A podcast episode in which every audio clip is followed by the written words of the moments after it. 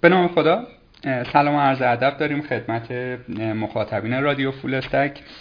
بهزاد مرادی هستم blogger developer از سکان آکادمی. ما تا الان اکثر پادکست هایی که داشتیم حول در واقع توسعه نرم افزار برنامه نویسی و مباحث مربوطه بوده. اما از یک چیز ما همواره غافل میشیم اونم این که اون نرم افزار به هر حال نیاز به content یا محتوا داره. و تو این زمینه خب سایت هایی که تونستن موفق شدن اپ هایی که موفق شدن محتوای غنی داشتن. رو همین حساب کلی پرسجو گشتیم. از دوستانمون در واقع توصیه گرفتیم که یک نفر رو پیدا کنیم تو این زمینه که هم سابقه کار تو سایت های طرز اول ایران رو داشته باشه و هم خودش تو این زمینه حرفهایی برای گفتن داشته باشه تا اینکه با جناب آقای صادق پور ما آشنا شدیم.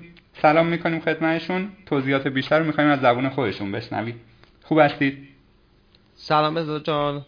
من به تو و بچه هایی که دارن این پادکست رو گوش میدن سلام می‌کنم. امیر صادق پور هستم و در خدمت شما. قربان شما. من شما تشکر می‌کنم که افتخار دارید و دعوت ما رو قبول کردید.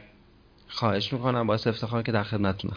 قربان شما ما ابتدا به ساکن از مهمونای عزیزمون می‌خوایم که کوچولوی در مورد خودشون توضیح بدن. البته توی اون introduction ی که از شما توی اپیزود گذاشتیم تا حدودی معرفی کردیم. ولی می‌خوایم از زبون خودتون بشنویم که چند ساله هستید کجا زندگی می‌کنید چه کار می‌کنید چی خوندید. یه ذره از تجربیات کاریتون بگید. هر کجایی هم برای من سوالی پیش اومد میپرم وسط حرفتون و سوالمو می‌پرسم. بسیار خب من دقیقا با ترتیبی که پرسیده به جواب میدم. من الان فکر می‌کنم 33 سالم دیگه. آره. متولد 64 هم من. بله. و کرمانی هم متولد کرمان هم کرمان بزرگ شدم. و حدود فکر می‌کنم 12 13 ساله که توی حوزه کانتنت از اول با نشریات چاپی مثل اصل ارتباط کار شروع کردم. و این روند جلو رفته و با اینکه رشته من کامپیوتر و نرم افزار خوندم کاری که انجام میدم تقریبا ارتباط خیلی مستقیمی نداره هرچند که رشته من و علاقه من به کامپیوتر خیلی به من جهت داد تو این روند.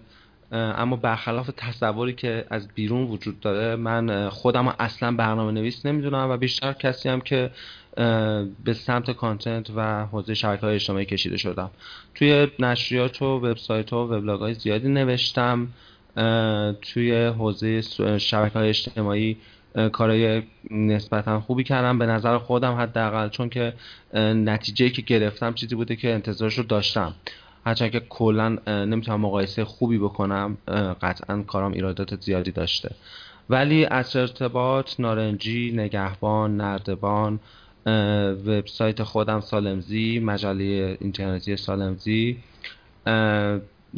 نشر هزار یک بوم بلاگ مک افزار دیجی کالا مگ دیجیاتوی برهه کوتاهی. و مجموعه اینها کارهایی بوده که تو حوزه محتوا من انجام دادم. درسته؟ و در حال حاضر کجا مشغول هستی؟ در حال حاضر من مشاور کالا هستم مشاور دیجیتال کالا هستم و در حوزه content بهشون مشاوره میدم. درسته. و digital marketing. بله. می‌خوام یه ذره در مورد سالمزی و هزار یک بوم بیشتر برامون توضیح بدی که مخاطب اصلی این مجله های آنلاین کیا هستن؟ سازوکارشون به چه شکله؟ تیمتون چی جوریه آیا اصلا اسم استارتاپ رو اینا می‌ذارید یا نه؟ یک چیز خیلی خودمونی در اسکیل کوچیکه. ببین سالمزی من سالمزی شروع می‌کنم چون قدیمی سالمزی رو سال 90 ما رو انداختیم و تو اون بره محتوای مرتبط توی حوزه در واقع سلامت و سبک زندگی خیلی خیلی روتین بود. چند تا مجله چاپی و چند تا سایت خیلی کم و در واقع سطحی داشتن توی حوزه کار می‌کردن. و ما لازم دیدیم که یک گزینه ای رو بیاریم وسط که بتونه خیلی حرفه‌ای تر به این قضیه بپردازه. سالمزی رو سال 90 راه اندازی کردیم. همون سال ما تونستیم توی جشنواره وب ایران سایت برتر سلامت بشیم و سایت برتر مردمی تغذیه بشیم به انتخاب در واقع کاربرها. و استارت سالمزی با این هدف خورد که بتونیم یه سری محتوایی که آدما بیشتر دوست دارن بخونن با اون استایلی که در واقع استایل وبلاگی و وبی باشه و قابل در واقع شیر شدن باشه. برعکس مجلات چاپی که اون حوزه کار می‌کردن و, و محتوایی که اونجا تولید می‌کردن میسوخت. ما با این هدف سالمزی رو راه انداختیم و خوشبختانه تونستون برهی که فعالیت مستمر داشت به حداقل برند خوبی رو بسازه برای خودش. در مورد هزار یک بوم هم ما در واقع با یکی از دوستان که یک بوم شروع کردیم و چند تا دیگه از بچه ها که به ما پیوستن هدفمون این بود که یه سایت رو درست کنیم که تو حوزه هنر و فرهنگ بتونه یه مقدار بیشتر حرف بزنه یه محتوای آموزشی داشته باشه محتوای در واقع اطلاع در مورد فراخوان ها و مسابقات و اینا داشته باشه و حوزه های مختلفی رو از نقاشی و طراحی و موسیقی و سینما و دیگه نمی‌دونم فرش و معماری پوشش بده و تونستیم این کار رو از سال 93 شروع کنیم و الان دیگه فکر می‌کنم دو از دو سال کامل تموم شده دو سالش. از 93 شروع کردیم و 94 در واقع لانچ اصلی بود. درست. و الان دو سالش تموم شده و یه مدتی که از دو سالش گذشته. این هم هدفی بود که ما برای هزار پیش گرفتیم و جلو رفتیم براش. درسته. یه سر در مورد تیماشون میگی که چند نفره آیا به صورت ریموت کار می‌کنن یا نه؟ جای دوره هم جمع میشید. آره هر دوی این سایت ها تمام بچه ها تقریبا جای مختلف بودن و هستن. سال امضی الان مدتی که همونجور که اطلاع دادین در واقع آپدیت نمیشه. ولی هزار یک بوم کماکان داره آپدیت میشه و بچه ها تقریبا هر کدوم توی هر توی شهرهای خودشونن. از نیوزلند گرفته تا چند نفر تو شهرهای مختلف ایران تا ایتالیا و آمریکا. یعنی قشنگ از همه دنیا ما توی هزار یک بوم داریم بچه هایی که می نویسن اونجا. و هر کدومشون حالا به واسطه کاری که انجام میدن درگیریایی که دارن توی هفته توی ماه توی چند ماه ممکنه تعداد کمی مطلب یا زیاد مطلب برام بفرستن ولی هیچ وقت ما متمرکز نبودیم دوره هم. درسته. اصلا بزرگ من یک پرانتز باز بکنم. فکر می‌کنم پارسال یا بیشتر یا یه ذره کمتر بود که یک نفر اتفاقی لینک سال هزار یک بوم رو برام فرستاد. اولین چیزی که من گفتم اینه که چه سایت تمیزیه. یعنی کمتر این واژه از زبونم بیرون میاد بیشتر در مورد وبسایت های فارسی می‌خوام ببینم آیا تو هم به این قضیه اعتقاد داری که تونستید چیز تمیزی در بیارید و چقدر طراحی رابطه کاربری براتون مهم بوده که بتونید مخاطب رو جذب کنید؟ قطعا به نظر مهمه.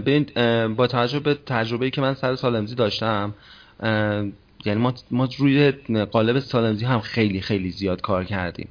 ولی تجربه ما روی سالمزی اون نشون, نشون داد که محتوا باید به یه شکل جذابی توی سایت قرار بگیره.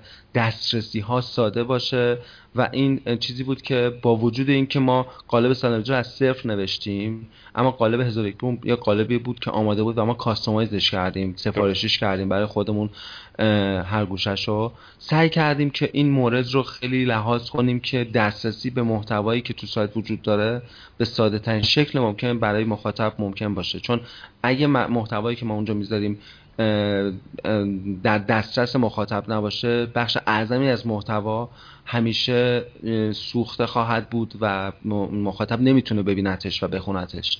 ما سعی کردیم از ابزارهای مختلفی که دستمون بود استفاده کنیم که به شکلهای مختلف محتوا رو به مخاطب پیشنهاد بدیم محتوایی که بیشتر ممکن دوست داشته باشه بخونه و قالبی رو هم که انتخاب کردیم شکل نمایش محتوا رو با دقت انتخاب کردیم و بچه‌ای که کار سفارشی سازی قالب رو بر ما انجام دادن واقعا در این مورد خیلی لطف کردم. بله بهتون تبریک میگم.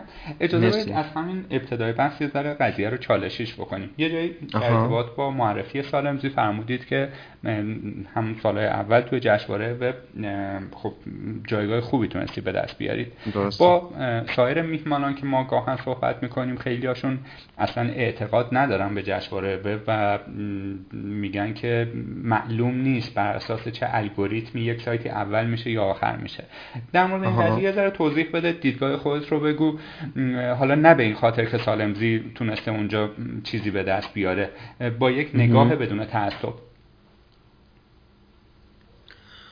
ببین جشنواره وب الان ساختار خیلی منسجم و خوبی داره انصافا. یعنی داورا میان توی پنلی که دسترسی بهش دارن رأی میدن. من خودم از الان از داورا هستم و چند ساله که هر سال توی نزدیک های فستیوال وب که میشه جشن وب و اخیرا دیگه دو سالی هست فکر کنم موبایلم شده. توی پنل من رأی می‌دادم و خیلی روند مشخصه. هیچ داوری نمی‌تونه به در تمامی داورا میشینن پای پنل و سایت ها رندوم براشون ظاهر میشن. اونا به با توجه به فاکتورهایی که می‌بینن به اون سایت رای میدن و سایت بعدی رو می‌بینن. روند این شکلیه. حداقل تا آخرین باری که من تست کردم چک کردم در واقع پنل داوری رو. اون موقع که ما بودیم ما توی حوزه سلامت اصلا واقعا یادم نمیاد چه سایت شرکت کرده بودن. ولی روند واقعا روند اون موقع هم روند خوبی بود. هرچند که دقیقا این شکلی که الان هست و توصیف کردم چند لحظه پیش نبود. ولی روند نمی‌شد بگی روند غیر منصفانه. خیلی از سایت ها تو بره تونستن که بیان و واقعا با توجه به توانایی هایی که داشتن تونستن که اعتبار خودشون داشته باشن و بیان اونجا و یک نتیجه از کارشون بگیرن. چیزی که الان توی سوالتون مطرحه از طرف آدما اینه که احتمالا من احتمالا فکر می‌کنم آدما فکر می‌کنن مثلا شاید من نمی‌دونم. مثلا اسپانسرها گزینه‌ای هستن که احتمالاً مثلا جایزه ها رو می‌گیرن. این چیزی نیست که من بخوام در موردش نظر مستقیمی بدم. اینو باید واقعا از بچه های خود از دبیرخونه و بچه های مجری جشنواره پرسید. ولی تا جایی که من می‌دونم روند عادی داوری روندیه که اصلا نمی‌تونه چیزی توش به وجود بیاد. تا جایی که من از بیرون دارم می‌بینم. درست. حالا سالمزی فرمودی که مدت زمانی هستش که در واقع آپدیت نمیشه. رتبه آره. الکسا هزار یک بوم رو به من میدی؟ راستش الان باید نگاه کنم برات. نمی‌دونم. یه لحظه من فرصت بدی برات نگاه می‌کنم.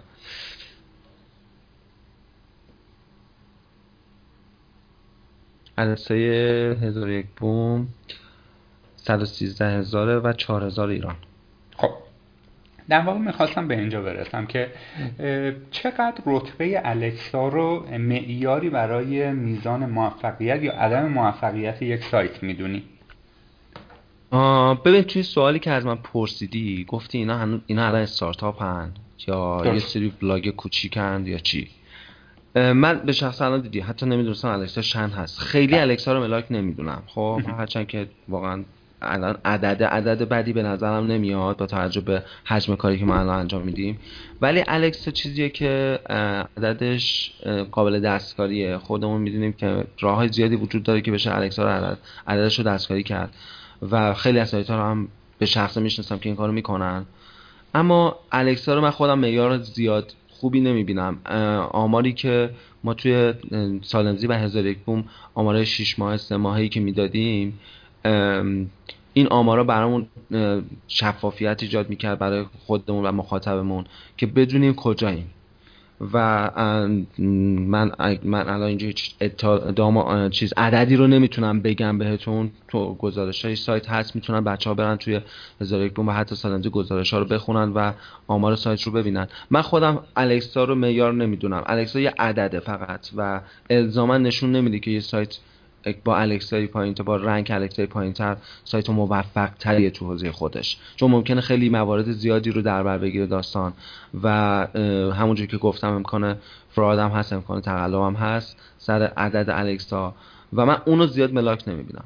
درست البته اونایی که می‌دونن الکسا چجوری کار می‌کنه اون عدد از کجا میاره به سایت ها میده مشخصا احتمالا الان می‌خوان بیان بگن آره خب این تعداد request ها رو میشماره. okay ولی می‌دونیم که با یه نمی‌دونم خریدن چند تا pop-up این امکان وجود داره که عدد الکسا دستکاری بشه. من خودم اونو زیاد معیار نمی‌بینم. به نظرم تعداد آدمایی که به سایت برمیگردن تعداد آدمای جدیدی که به سایت میان ورودی ها که از گوگل میان از سایت های دیگه میان از social ها میان آمار اینا هرچی زنده تر باشه من به شخص خوشحال ترم تا اینکه ببینم عدد الکسا اومده پایین. درسته. مرسی. بریم سراغ اصل مطلب که چیزی نیست جز کانتنت یا محتوا. ابتدا به ساکن می‌خوام برام تعریف کنی اصلا کانتنت یعنی چی؟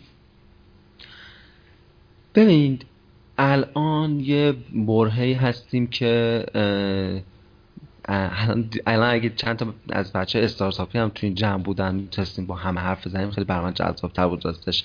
ولی میشنویم زیاد که تو این برهه تعداد زیادی استارتاپ تو ایران داره درست میشه که نمونه های کپی استارتاپ خارجی هم حالا بعضیشون بیشتر دارن کپی میشن مثل مثلا delivery ا یا مثل مثلا سرویس حمل و نقل. بعضیشون هم کمتر مثل سرویس های SAS که خب شاید به خاطر دانش فنی کمتری که بعضی از تیما دارن سری میرن سراغ گزینه‌های راحتن. ولی چه اون استارتاپ های کوچیکی که دارن کپی می‌کنن چه استارتاپ های درست حسابی که دارن محصول خودشون رو می‌سازن که ارائه کنن و چه شرکت ها و سازمان های بزرگ همشون یه نیازی به یک فاکتوری به اسم content دارن یا محتوا که بتونن کاری رو که می‌کنن به آدمی که در واقع target user شونه ارائه کنن و اون رو ترغیب کنن بیاد و از سرویس اینا استفاده کنن. اصلا مهم نیست که سرویسشون چیه مهم نیست که خدماتشون چیه مهم نیست که محصولشون چیه. اگر به content توجه نداشته باشن این باعث میشه که اون چیزی که ساختن عملا دیده نشه و فروش نره. و خب عملا business ی که نتونه این کار رو بکنه نتونه چیزی که ساخته ارائه کنه و بفروشه من نمی‌دونم می‌خواد به کجا برسه. خب یه جایی اشاره کردی به اینکه خیلی استارتاپ ها داریم که دارن در زمینه در واقع content فعالیت می‌کنن. سوالی که من می‌خوام ازت بپرسم اینه که اگه یه آدمی علاقمند به راه اندازی استارتاپ باشه و اختصاصا هم بخواد در تولید محتوای آموزشی این استارتاپش رو لانچ بکنه بهترین خب. نوع محتوا با توجه به نوع مخاطبی که ما در جامعه فارسی زبان داریم به نظر چیه؟ ویدیو متن فایل صوتی اینفوگرافی یا چیزای دیگه؟ ببین قطعا برای آموزش من به نظر من که الان ترند فکر می‌کنم ویدیو باشه. یعنی ما اون میزانی که از مطالعه یه متن چیز رو یاد می‌گیریم کمتر از صوت و کمتر اون صوت کمتر از ویدیوه و نهایتا خودت اگه بتونی یه چیزی رو یاد بدی از همشون بیشتره. اون میزان یادگیری خودت از همش بیشتره. و الان به نظر من ترندم الان همین آموزش ویدیویی. همراه با متن همراه با محتوای تصویری حتی. فکر می‌کنم این ترنده و سایتی اگه کسی بخواد سایت آموزشی بزنه استارتاپ آموزشی بزنه حتما باید محتواشو به نظر من که باید محتواش بیشتر ویدیو بیس باشه. درسته. جایی من به یکی از پادکست های مهندس محمد رضا شهوان علی گوش میدم. ایشون در واقع سایت متمم.org رو لانچ کرده. ایشون به شدت اصرار داشت روی محتوای متنی. می‌گفت همین چیزی که شما فرمودید trend الان ویدیو ولی در نهایت اونهایی که اهل مطالعه هستن و می‌خوان نگاه scientific داشته باشن به محتوا و یک چیزی از توش یاد بگیرن آدم های متن بخونن نه ویدیو ببین. چرا با این دیدگاه موافقی؟ ببین من یه عقیده ای دارم. من میگم آقا یه سری اصول پایه وجود داره تو هر حوزه چه وب چه حوزه های علمی دیگه علمی چه حوزه های دیگه به نظر من اون بیس ها چیزاییه که آدما باید اگه بخوان درست و حسابی و عمیق شروع کنن کارشونو باید با یه چیزی مثل کتاب شروع کنن. سوالت در مورد این بود که سایت آموزشی باید چیکار کنن من حتی من سایت متمم رو چند بار بیشتر ندیدم نمی‌تونم در این مورد دروغ بگم. و قالب جنس چیزی که اونجا دیدم با جنسی که برای یه سایت آموزشی آدم تصور می‌تونه بکنه متفاوته. شاید آقای شبانعلی درست میگن در مورد محتوای خودشون. ولی به نظر من اگه کسی به دنبال محتوای آموزشی برای قشر قابل توجهی از آدم هاست تو حوزه های مختلف الان داریم می‌بینیم تمام سرویس های موک دنیا دارن روی ویدیو کار می‌کنن و در کنار ویدیو قطعا متن دارن. تمام محتوای ویدیوها به صورت متنی هم به کاربراشون ارائه می‌کنن. این چیزی نیست که بتونیم از کنارش بگذریم. ولی ویدیو چیزیه که پرسرعت ترین و تاثیرگذارترین ابزار محتوایی برای انتقال محتوای آموزشی به نظر من. درسته. ما می‌دونیم که در واقع بخش قابل توجهی از تولید علم توی دنیا داره به زبان انگلیسی و اون هم در کشورهای غربی تولید میشه. حالا وقتی که ما میایم در واقع یک سایت ارائه کننده محتوا به زبان فارسی می‌زنیم دو تا راهکار جلومون هست. یا اینکه خودمون دست به قلم بشیم و تولید محتوا تولید علم بکنیم یا تعلیف بکنیم چیزی رو یا اینکه ترجمه بکنیم. یه ذره در مورد این قضیه برام توضیح بده که کدوم تاثیرگذارتره و آیا در تهیه محتوا سواد فارسی مهمتره یا سواد انگلیسی؟ به رفتش بدیم به همون سوال قبلی که پرسیدم. اگه یه آدم بخواد یه استارتاپ تو این زمینه بزنه آیا باید دانش زبان انگلیسیش بالاتر باشه یا فارسی؟ و اون همین که چالش های هر کدوم کدومه. یا ممکنه بگی ترکیبی از دوتاش. متن مثلا اورجینال رو بگیره و بومی سازیش کنه. ببین اینجا من یه توضیح کوچیک بدم. مجموعه هایی که به عنوان نمونه انگلیسی زبان ما داریم ازشون حرف می‌زنیم گزینه های مشخصی هست انترپرایز ترینش لینداست میایم پایین تر می‌رسیم به گزینه مثل کورسرا مثل فیوشر لرن مثل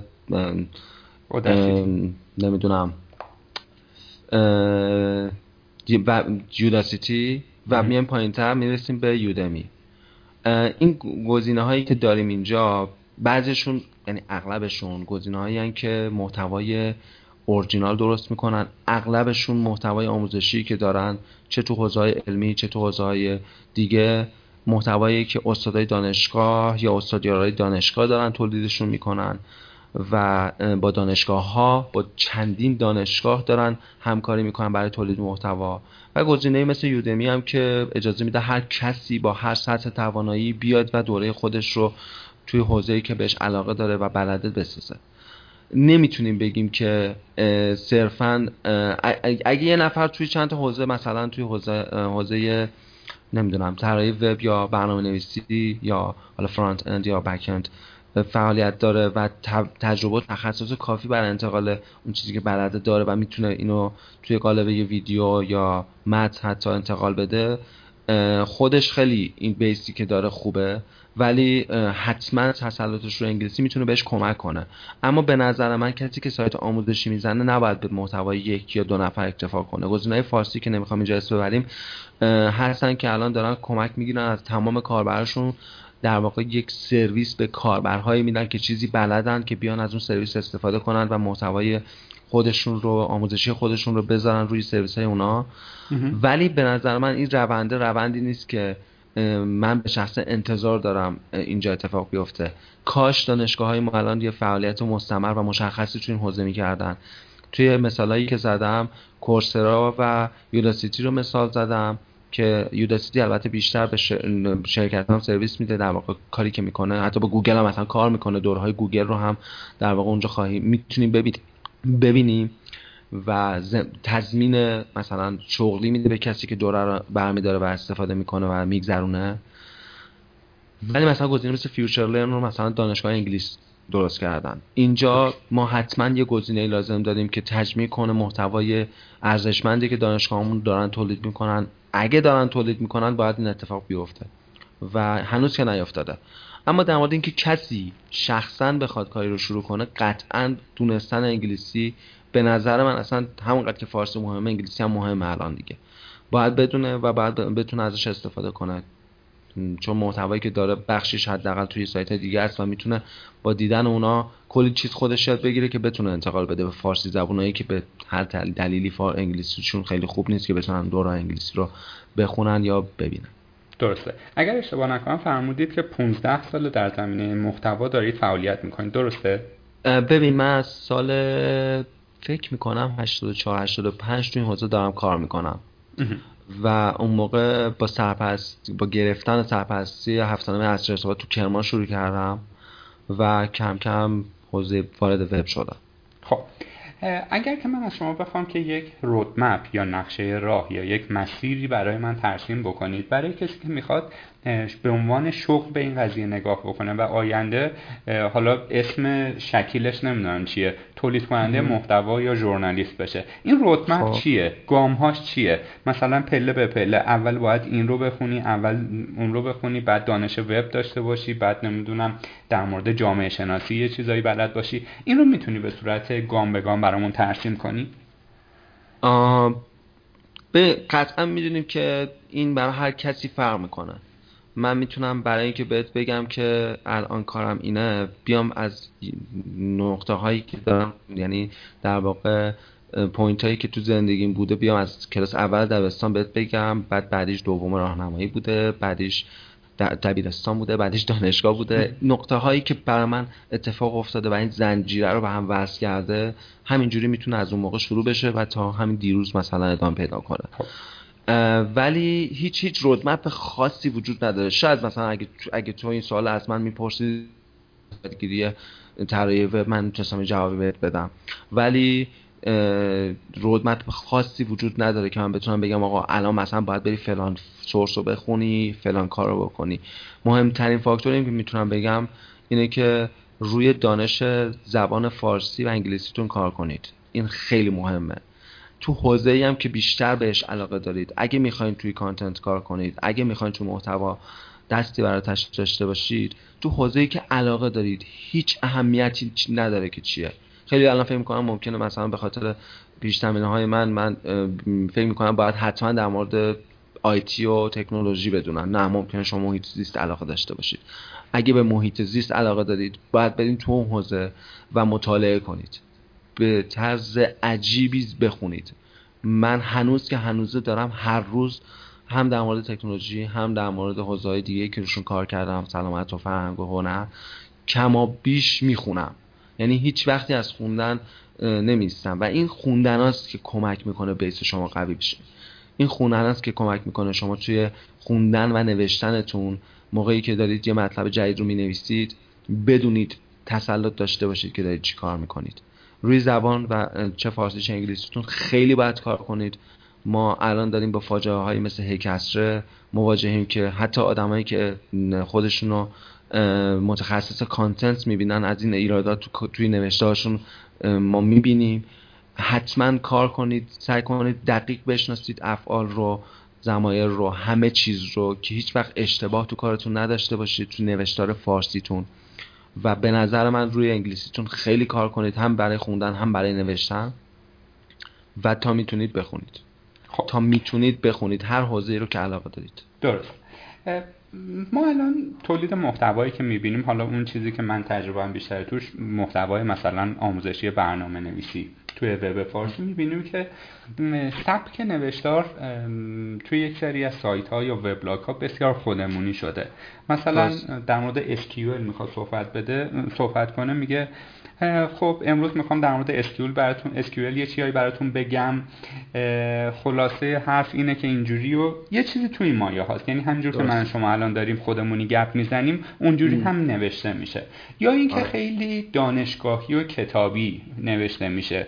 مثلا همون روی کردی که ما توی سوکان آکادمی داریم دنبالش می‌کنیم.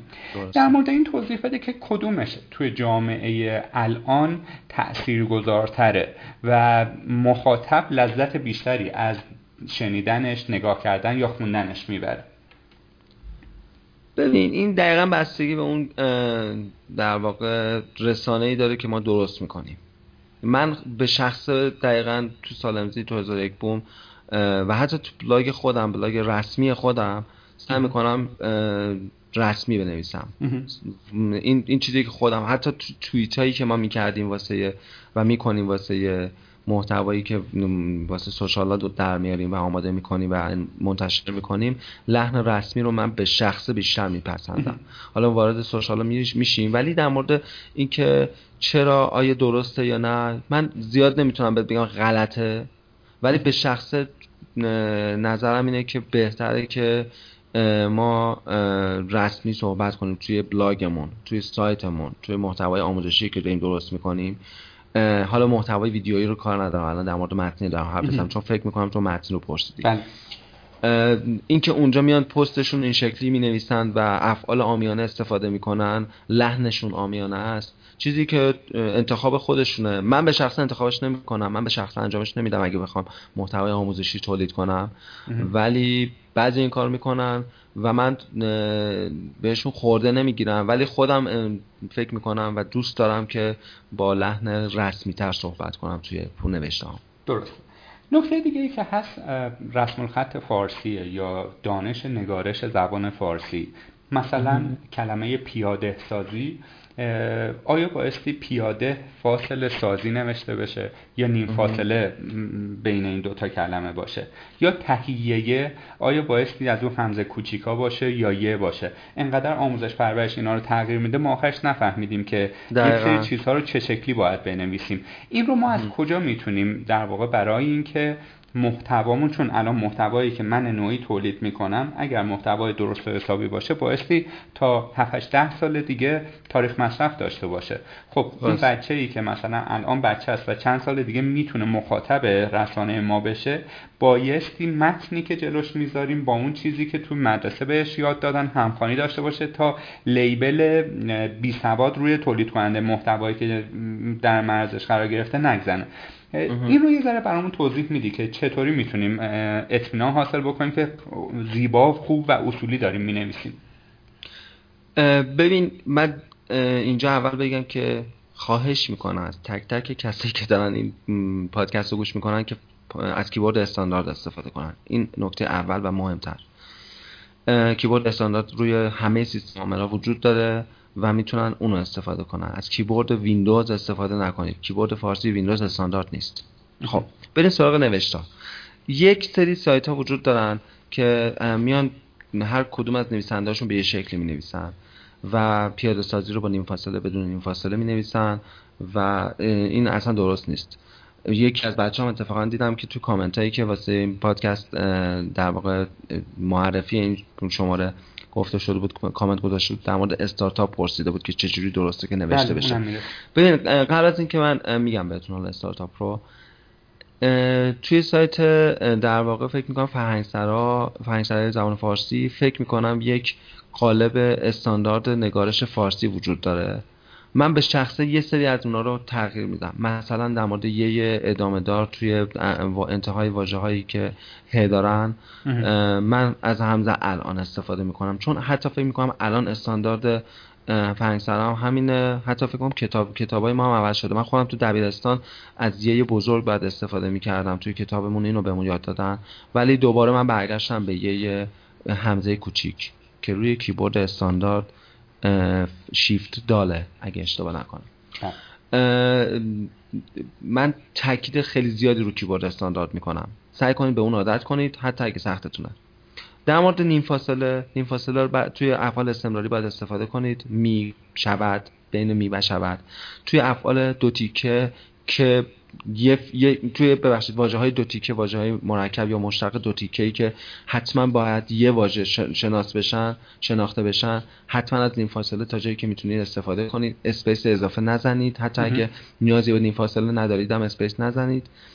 استارتاپ رو توی انگلیسیش هم هم با hyphen یعنی همون dash کوچیک هم با space هم بدون space می نویسن و استارتاپ یا استارت آپ جفتش درسته. ترجیحاً من خودم استارتاپ رو می نویسم معمولا یعنی بدون هیچ space ی. و یک توصیه خیلی مهم دارم به کسایی که بلاگ یا سایت سایتی دارن با چند تا نویسنده. حتما حتما یه شیوه نامه نگارش باید داشته باشید که تمام بچه هایی که تو اون بلاگ یا سایت می نویسن طبق اون شیوه نامه عمل کنن. من ممکنه بیام بگم استارتاپ رو من استارتاپ می نویسم ولی اگه دبیر من یا سردبیر من تو شیوه نامش استارتاپ رو با یه نیم فاصله گذاشته باشه و تاکید داشته باشه که اینو باید این شکلی بنویسید توی این سایت. من باید اونجا که می‌خوام بنویسم استارتاپ رو با نیم فاصله بنویسم. سعی کنید اینو رعایت کنید. هیچ وقت نمی‌تونیم بگیم قوانین زبان فارسی عوض نمیشه. زبان فارسی الان داره خیلی تغییر می‌کنه. نوشتارش حتی گفتارش. و ممکنه این روندا تغییر کنه. استانداردی که من برای خودم ایجاد کردم استانداردیه که سعی می‌کنم زیبا نویسی کنم و گویا نویسی کنم. یعنی واژه‌ای رو جوری ننویسم که کاربری موقع خوندنش توی یه جمله اشتباه اون واژه رو بخونه. از نیم فاصله استفاده درست می‌کنم از فاصله هم استفاده درست می‌کنم. و این باعث شده که در واقع متن گویاتری بتونم بنویسم. هیچ وقت نمی‌تونیم بگیم هیچ وقت تغییر نمی‌کنه اون استانداردها ممکنه در آینده تغییراتی بکنه. شما سعی کنید یه میانه روی خوب باشید و جوری متنتون رو تولید کنید که گویا باشن. درسته خب یه خیلی واژگان داریم. حالا اینا اصلا برای خود من سوال داخل پرانتز بهشون جواب بده. مثلا در مورد در نظر چیزایی مثل این آیا در و مورد باید به هم بچسبه یا در و نظر به هم بچسبه؟ باید حتما فاصله داشته باشن. در یه واژه جداست نظر یا مورد هم یه واژه جدا. ولی اینا یه جورایی کالوکیشن هن با هم همیشه میان. روی این حساب نمی‌تونیم بگیم یک به نوعی واژه‌ای که به هم مرتبطن. من اینجوری نمیدمشون نرستش خب. مورد بعدی. مثلا می‌خوایم بگیم که حالا از خودمون مثال بزنیم. آموزش برنامه نویسی خب برنامه آره. نویسی الان باید جدا باشه یا با نیم فاصله؟ برنامه نویسی به نظر من باید با نیم فاصله باشه. خب وقتی که ما با نیم فاصله می نویسیمش گرچه خیلی هم میگن گوگل خیلی باهوشه دوتا این واژگان با نیم فاصله و بدون نیم فاصله رو یکی تشخیص میده ولی آره. نتایج گوگل کاملا تغییر می‌کنه. ما الان اگر بخوایم درست بنویسیم خب قبلا یه تعداد آدم درست ننوشتن. گوگل اومده اونا رو index کرده و جایگاه هایی هم گرفتن rank هایی رو هم گرفتن. اگر بخوایم درست ننویسیم خب می‌تونیم تو او جایگاه بهتری به دست بیاریم. ولی یک چیزی رو این ور از دست میدیم. و عکسش هم صادقه. تو شرایط این چنین باید چه کار بکنیم؟ ببین در مورد شیوه نامه اون موقعی که حرف زدم ما دقیقا این چیزی که تو, تو, داشت، تو داری میگی رو تو سالمزی داشتیم. خب. یعنی ما کلا به هیچ وجه تو سالمزی تقریبا اصلا تو سالمزی از نیم فاصله استفاده نکردیم خب. دلیلش هم همین چیزی بود که تو داری میگی ولی بعد من توی تمام نوشته های خودم حداقل و تو هزار یک بومم تو شیوه نامه هزار یک بومم تاکید کردم به بچه که آقا از نیم فاصله استفاده کنیم من گویا نویسی رو جوری که کاربر به اشتباه نیفته موقع خوندن مطلب حالا یه چیزی مثل برنامه نویسی چیزی نیست که اگه نیم فاصلش رو نذاری ناخوانا بشه. ولی زیبایی خیلی برام مهمه و من خودم نیم فاصله رو فارغ از اینکه گوگل می‌خواد چه بلایی سرم بیاره رعایت می‌کنم. هرچند که گوگل هم هی داره الگوریتماشو بهتر می‌کنه توی فارسی.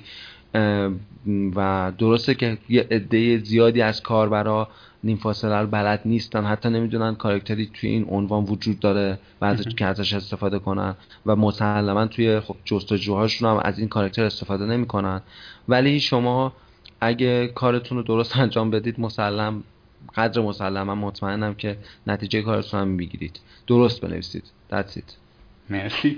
خب بریم سراغ برندسازی.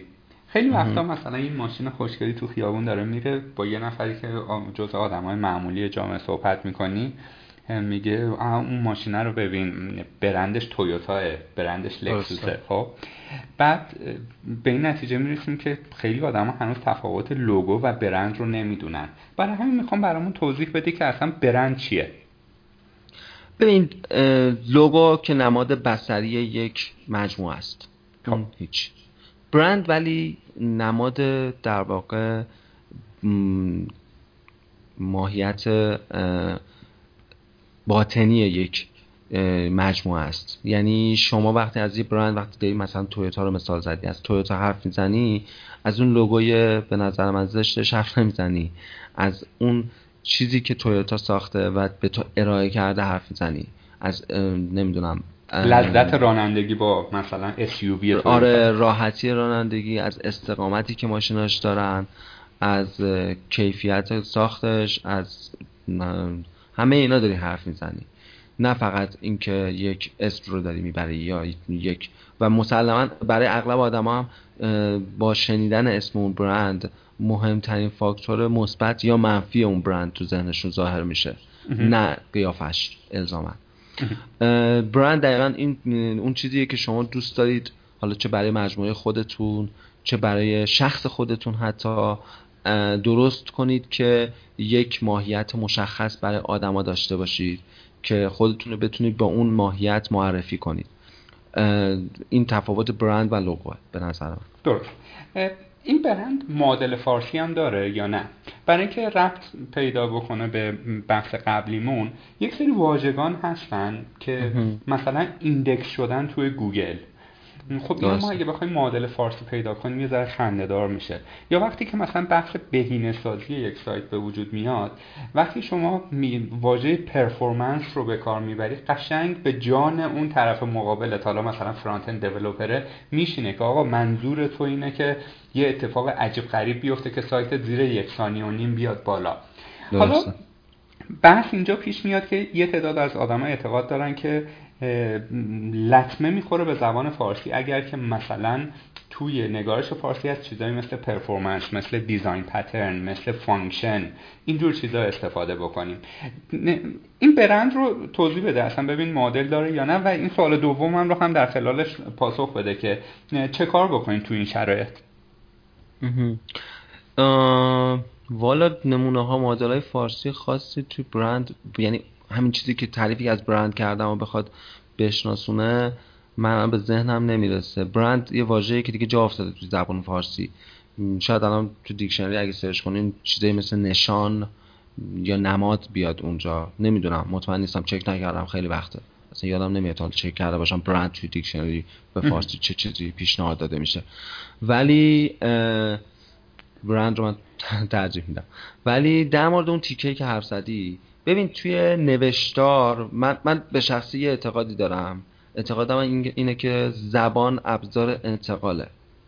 اگه مخاطب تو با با ایما اشاره هم می‌فهمه که تو چی میگی تو یه زبانی با اون آدم قرارداد کردی و داری حرف تو بهش می‌زنی و اون آدم می‌فهمه که تو داری چی میگی. درست. من خودم از واژه انگلیسی تو حرف زدنم زیاد استفاده ممکنه بکنم. و اینو نه به خودم ایراد می‌بینم نه بهش میبالم.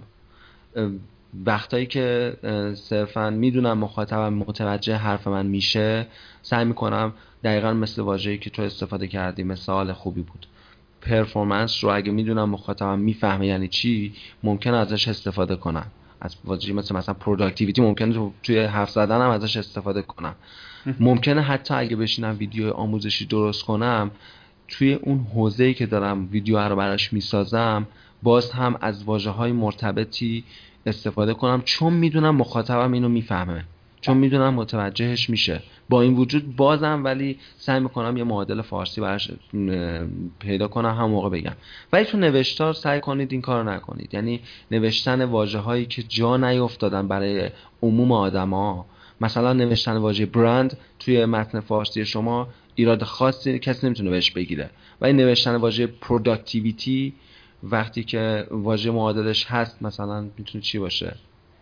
می‌تونه همیانا خب نمی‌تونم بگم. کمک یعنی میفته آدم. نه کمک نمی‌کنم. چون می‌خوام ثابت کنم.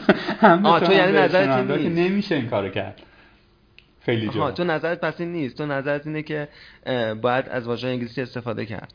شدیدن تو کار خودمونا نه اینکه وقتی داریم در مورد مثلا چه می‌دونم سنت ایران صحبت می‌کنیم که نه اون جایگاهش نیست. ولی وقتی شما داری در مورد پزشکی صحبت می‌کنی باید اون اصطلاحات خاصش رو بگی. چون یک کلمه مثلا سه حرفی ممکنه یک پاراگراف توضیح داشته باشه. حالا انشالله خود گذرتون نیفته به بیمارستان. وقتی تو بیمارستان میری پزشکا با مثلا انترنا و اینا صحبت می‌کنن.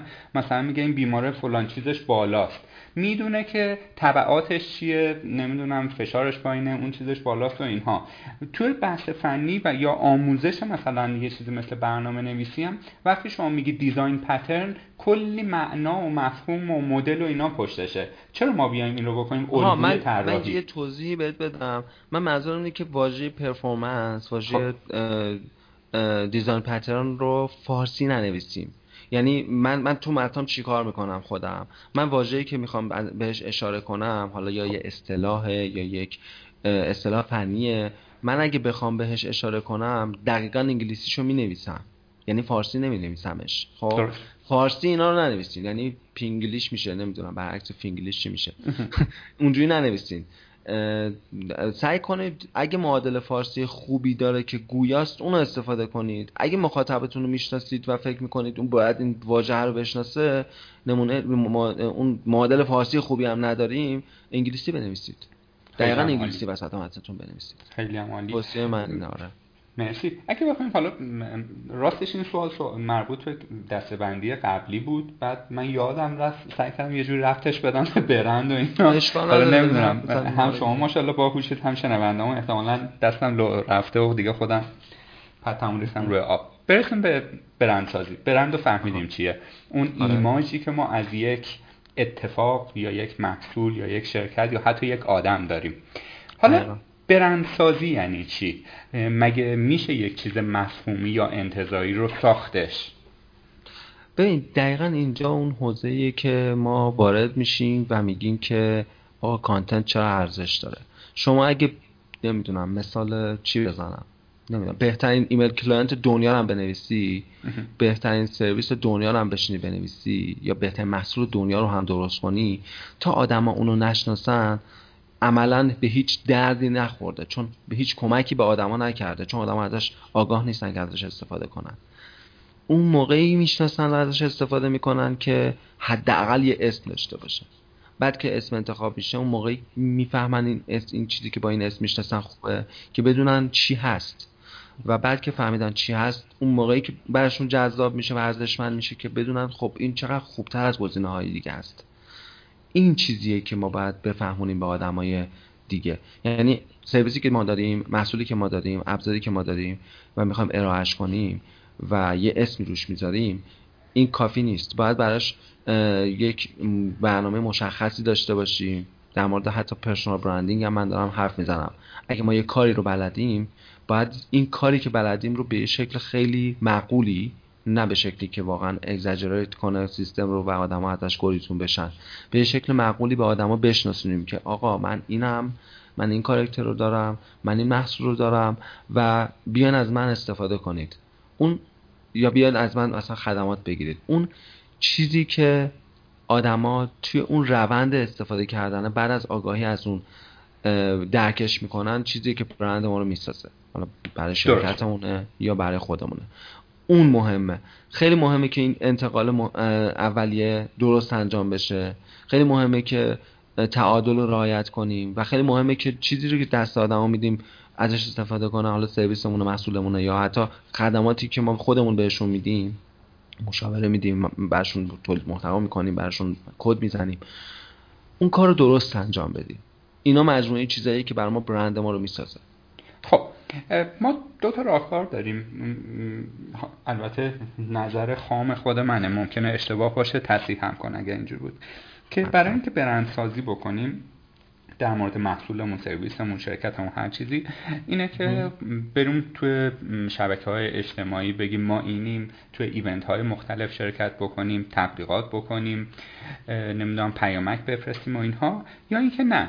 همه این هزینه ها رو سیف بکنیم بذاریم روی بالا بردن کیفیت محصولمون و هیچ کاری توی این حوزه ها نکنیم ولی کن سعی کنیم یک دونه مشتری راضی بدیم بیرون از شرکتمون یا استارتاپمون.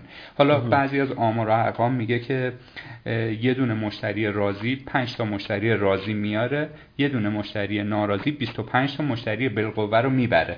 یعنی هر جا میره میشینه میگه که مثلا سکون آکادمی. خیلی مزخرفه و نه توش. یا بالعکسش. می‌خوام ببینم با این دیدگاه من شما چقدر موافق یا مخالفی؟ یعنی به جای اینکه هزینه تبلیغات بکنیم سرمایه‌مون رو بذاریم روی کیفیت. ببین تعادل مهمه. من من آدمی هم که خودم یه آدم پرفکشنیست کمالگرای روانی هم در این مورد. و خیلی روی کیفیت تاکید دارم همیشه. و این یه تأکیدی هم به آدما بکنم. کسایی که دارن این پادکست رو گوش میدن خیلی هم خوب نیست. کمالگرایی بیش حضرت شما رو عقب می‌زنه پس می‌زنه. و وسواس میشی. آره خیلی بده. و اگه اینجا دارید درستش کنید. من دارم سعی می‌کنم این کار بکنم.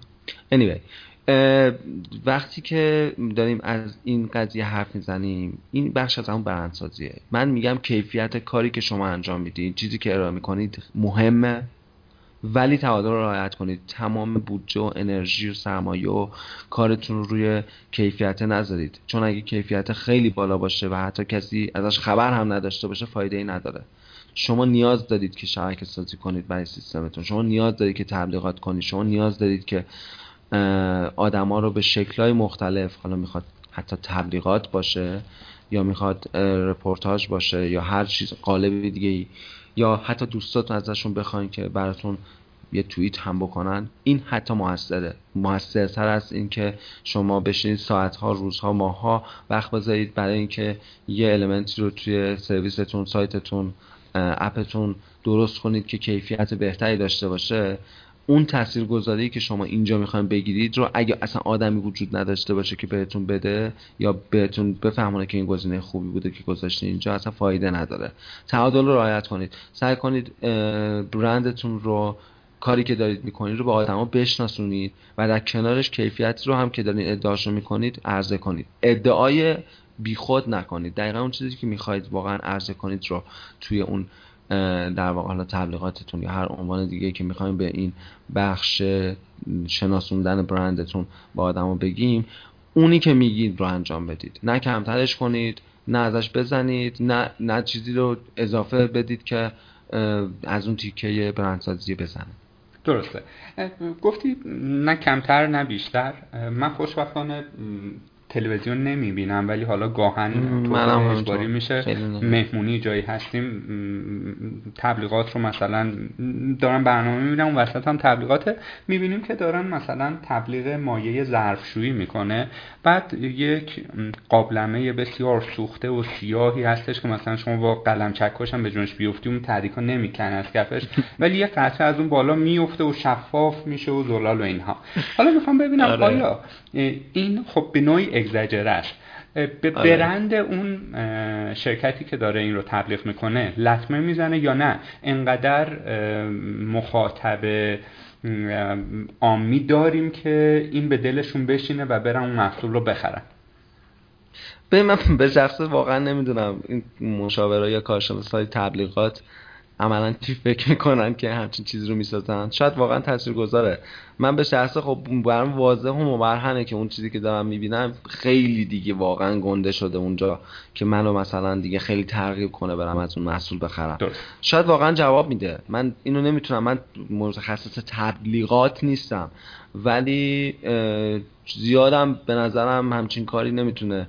نه اگه اگه, اگه برنده رو پایین نیاره خیلی هم احتمالا فقط فقط برنده رو اورنس برند رو زیاد می‌کنه. میگه آقا ما هم هستیم ما هم مای ظرفشوییم ما هم وجود داریم. ولی من که حداقل من که تاثیر نمی‌گیرم از اون ویدیویی که می‌بینم از اون تبلیغ ویدیویی که دارم می‌بینم با این حجم دروغ. ولی ظاهرا جواب دیگه خیلی داریم می‌بینیم تو حوزه‌های مختلف. تبلیغات عجیب غریب می‌کنن دیگه. درسته. حالا اگر که این برند و برندسازی رو بخوایم ربطش بدیم به حوزه کاری که توش مشغول هستیم و وب راهکار خاصی وجود داره که توی وب فارسی برند بشیم. این رو من بگم من خیلی می‌بینم استارتاپ هایی یا سایت هایی هستن که از ترین خیلی استفاده می‌کنن. ما بهترین برترین اولین نمی‌دونم با کیفیت ترین اینجور چیزا استفاده می‌کنیم. بعد میری تاریخچه وبسایت رو می‌بینی می‌بینی که مثلا هنوز گوگل index ش هم نکرده. چه راهکارهایی وجود داره که توی وب فارسی چیز بشیم برند بشیم؟ یه جاهایی در خلال صحبتات شما می‌خواستی مثلا اسم یک وبسایت ایرانی رو بیاری اگر که خواستی چیز منفی بگی حالا به قول خارجی it's up to you خواستی بیار خواستی نیار. ولی اگر خواستی چیز مثبت بگی اصلا اشکالی نداره که این پلتفرم تبلیغی برای اون برند بشه. اگر مثال بزنی خب برامون خیلی گویاتره. ببین راهکار دقیقا باز برمیگردیم به اون رودمپی که اون اولای بحث ازش حرف زدیم. هیچ رودمپ خاصی وجود نداره برای اینکه من بگم آقا این کارا رو بکن این مجموعه کار رو بکن و شما دیگه برند ساخته شده. مثلا ما میریم یا رانندگی یاد می‌گیریم اوکی از جا کندن و اینا رو. ولی آخرش وقتی که گواهی نامه رو می‌گیریم هیچ وقت ما نمیگن این موقع باید بپیچی راست این موقع باید بپیچی چپ. یه سری نماد رو به ما یاد میدن رانندگی رو هم به ما یاد میدن و میگن آقا برو رانندگی کن. در مورد برندسازی همین جوریه. شما باید خودت راهتو پیدا کنی. خودت بدونی کی باید کدوم بری بپیچی اصول رو سعی کنیم بدونیم یه سری چیزای مشخص وجود داره الان همه کسایی که این تیکه از, از سوال تو رو شنیدن که از ترین ها استفاده می‌کنن احتمالا مثل من خندیدن. و مشخصه که حتی اگه واقعا هم اولین هستیم ترین هستیم اینو تو چش مخاطبمون نباید بکنیم. مخاطب باید می‌تونه توی بخش تاریخچه این ادعایی که ما داریم می‌کنیم رو مثلا بخونه. یه جایی که خیلی دیگه تو چش نباشه. هیچ دلیلی من نمی‌بینم. برای اینکه فکر می‌کنم مخاطبای این پادکست آدمایی که اینی که من می‌خوام بگم و دوست دارم بشنون. اگه می‌خواین پرسونال برندینگ خوبی داشته باشید شخص خودتون باید کار انجام بده. اینجوری نیست که برین اینستاگرام عکس بذارید و شما تبدیل به یه آدمی بشید که برنده. حتی اگه این اتفاق بیفته شما یه برند اصیل نخواهید بود. از شخص خودتون دارم حرف می‌زنم. خب. سعی کنید کار انجام بدید. کاری که تاثیرگذاری کافی داشته باشه کاری که بدونن آدما که برای این تخصص و انرژی صرف شده. این چیزیه که شما رو می‌سازه برند از شما می‌سازه. در مورد مجموعه شما هم همینطوره. اینکه بیایید و مثلا کار عجیب غریب بکنید. حالا چون مجموعتون تونسته سرمایه گذار خوبی داشته باشه کار عجیب غریب بکنید ما داریم می‌بینیم. تو گفتی مثال بزن اگه لازم باشه می‌زنم. ولی داریم می‌بینیم که گزینه های توی بازار استارتاپی همین الان وجود دارن که با توجه به سرمایه که روشون گذاشته شده دارن کار عجیب غریب و حتی بعضی موقع خارج از ادب انجام میدن خارج از عرف انجام میدن برای اینکه فقط دیده شد من به اونا هیچ اعتباری شخصا نمی‌تونم بدم. یعنی مثلا به عنوان یه آدمی که می‌خواد از سرویسی مثل سرویس اونا استفاده کنه زیاد اونا رو راغب نیستم از ازشون استفاده کنم. با وجود اینکه ممکنه کارشون خوب باشه از لحاظ فنی یا از, از سایر جنبه های دیگه که می‌دونیم الزاما اینجوری نیست. اگه کسی کارش خوب باشه نیاز نداره اون کارهای اگزاجریت رو انجام بده. ولی ترجیح همینه که ببینم کار خوب کجاست. و آدمی که کارش خوبه و کارش درسته و کارش رو بلده کجاست؟ و برم سراغ اون. همین حرفی که الان زده مشخص می‌کنه که کی ارزشمنده کی برند خودش رو درست ساخته و کی اشتباه کرده. درست. اگر بخوام که ازت بخوام که چند تا از وبسایت ها یا اپ های ایرانی که به معنای واقعی کلمه برند فاخر دارن رو نام ببری مثلا ستای اول یا پنج تای اول به ترتیب اولویت رو نام می‌بری و دلایلش هم از نقطه نظر خودت بگی. سوال سختیه. خیلی از این آدمایی که توی استارتاپ ها شرکت ها کار می‌کنن دوستای منن. الان اگه بعد این پادکست رو یا شاید الان دارن گوش میدن نمی‌دونم. واقعا ممکن بعد ازم شاکی شن. ولی سوال سختیه. ببین اغلبشون تو بعضی از حوزه خوبن بدون تعارف. تو بعضی از حوزه خوب نیستن. مثلا یکی اومده سرویس نسبتا خوبی درست کرده ولی اصلا درست اینو پروموت نکرده. یکیشون اومده سرویس خوبی رو درست کرده ولی سرویس خوبی رو درست نکرده هنوز خیلی کار داره ولی داره بیش از حد خودشو خوب جلوه میده. خب. و هم همه همه هم خودم کلی ایراد دارم همه سرویس هم هنوز خیلی ایرادات دارن. اون سرویسی که بتونه خودش رو سریع وفق بده با داستان و تغییرات کنه و ایراداتش رو ببینه و بگیره به نظرم اون سرویس موفقیه. اگه بخوام نمونه فارسی خوب بگم خیلی خیلی سال سختی ازم پرسیدی. ولی من می‌تونم بگم مثلا سعی کن تفره نریا چون ولکن معامله نیستم. باید چی؟ باید بگم؟ آره. باید بگم؟ آره آره. سه تا خوب بگم یعنی؟ لطف می‌کنی.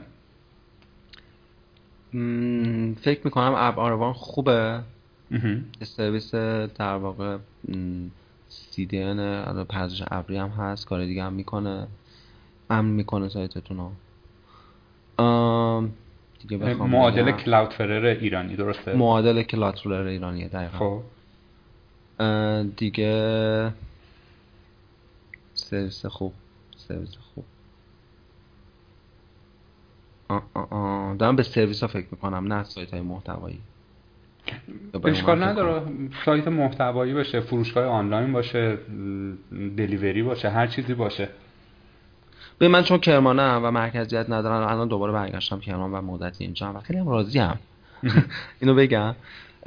با توجه به اینکه تو خودت گفتی من برگشتم تهران نتونستم برگردم به شهرم و دوست داشتم اونجا باشم من الان بس برگشتم کرمان و راضیم anyway و چون اینجا هم از بعضی از سرویس الان استفاده نمی کنم مثلا سرویسی مثل اسنپ واقعا داره کار آدم ها را میندازه. اینو نمی‌تونیم که اطمینان کنیم. واقعا یه ضرورت تبدیل شده. همینطور تفسی ولی ممکنه ایراداتی کارشون داشته باشه ولی دارن کارشون رو انجام میدن و خیلی از آدما عمده آدما از کارشون راضیان من می‌تونم واقعا ازش اسم ببرم اینجا.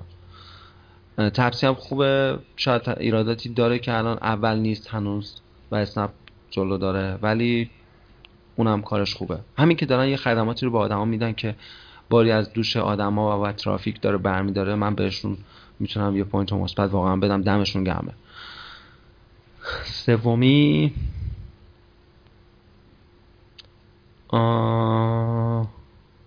چقدر سالت سخت بود. چون از آموزشی خیلی حرف زدیم من بیشتر فرانش رو دیدم. ایرادات زیاد داره ولی کارشون خوبه. می‌تونن خیلی سرعت رشدشون رو زیاد کنن. تلاش خوبی هم دارن می‌کنن ولی هنوز اونجایی که باید باشن نیستن. ولی جایی که هستن جای بدی نیست به نظر من می‌تونه ولی بهتر بشه. بله دست درد نکنه. در خلال صحبت به پرسونال برندینگ یا برندسازی شخصی بارها اشاره کردی. امروز خیلی ها رو می‌بینیم که توی شبکه های اجتماعی یا عکسایی می‌ذارن که با فرهنگ ما همخوانی نداره یا جملاتی میگن یا جوکایی میگن. و خیلی هم فالوور دارن. به نوعی یک برندی شدن. قضیه چیه؟ آیا ما برای اینکه پرسونال برندینگ بکنیم بایستی به این ترفندها چنگ بزنیم یا نه؟ یه راه سختری هست که اونم مثلا با کار علمی هستش که ممکنه هیچ وقتم نتیجه نگیریم ازش.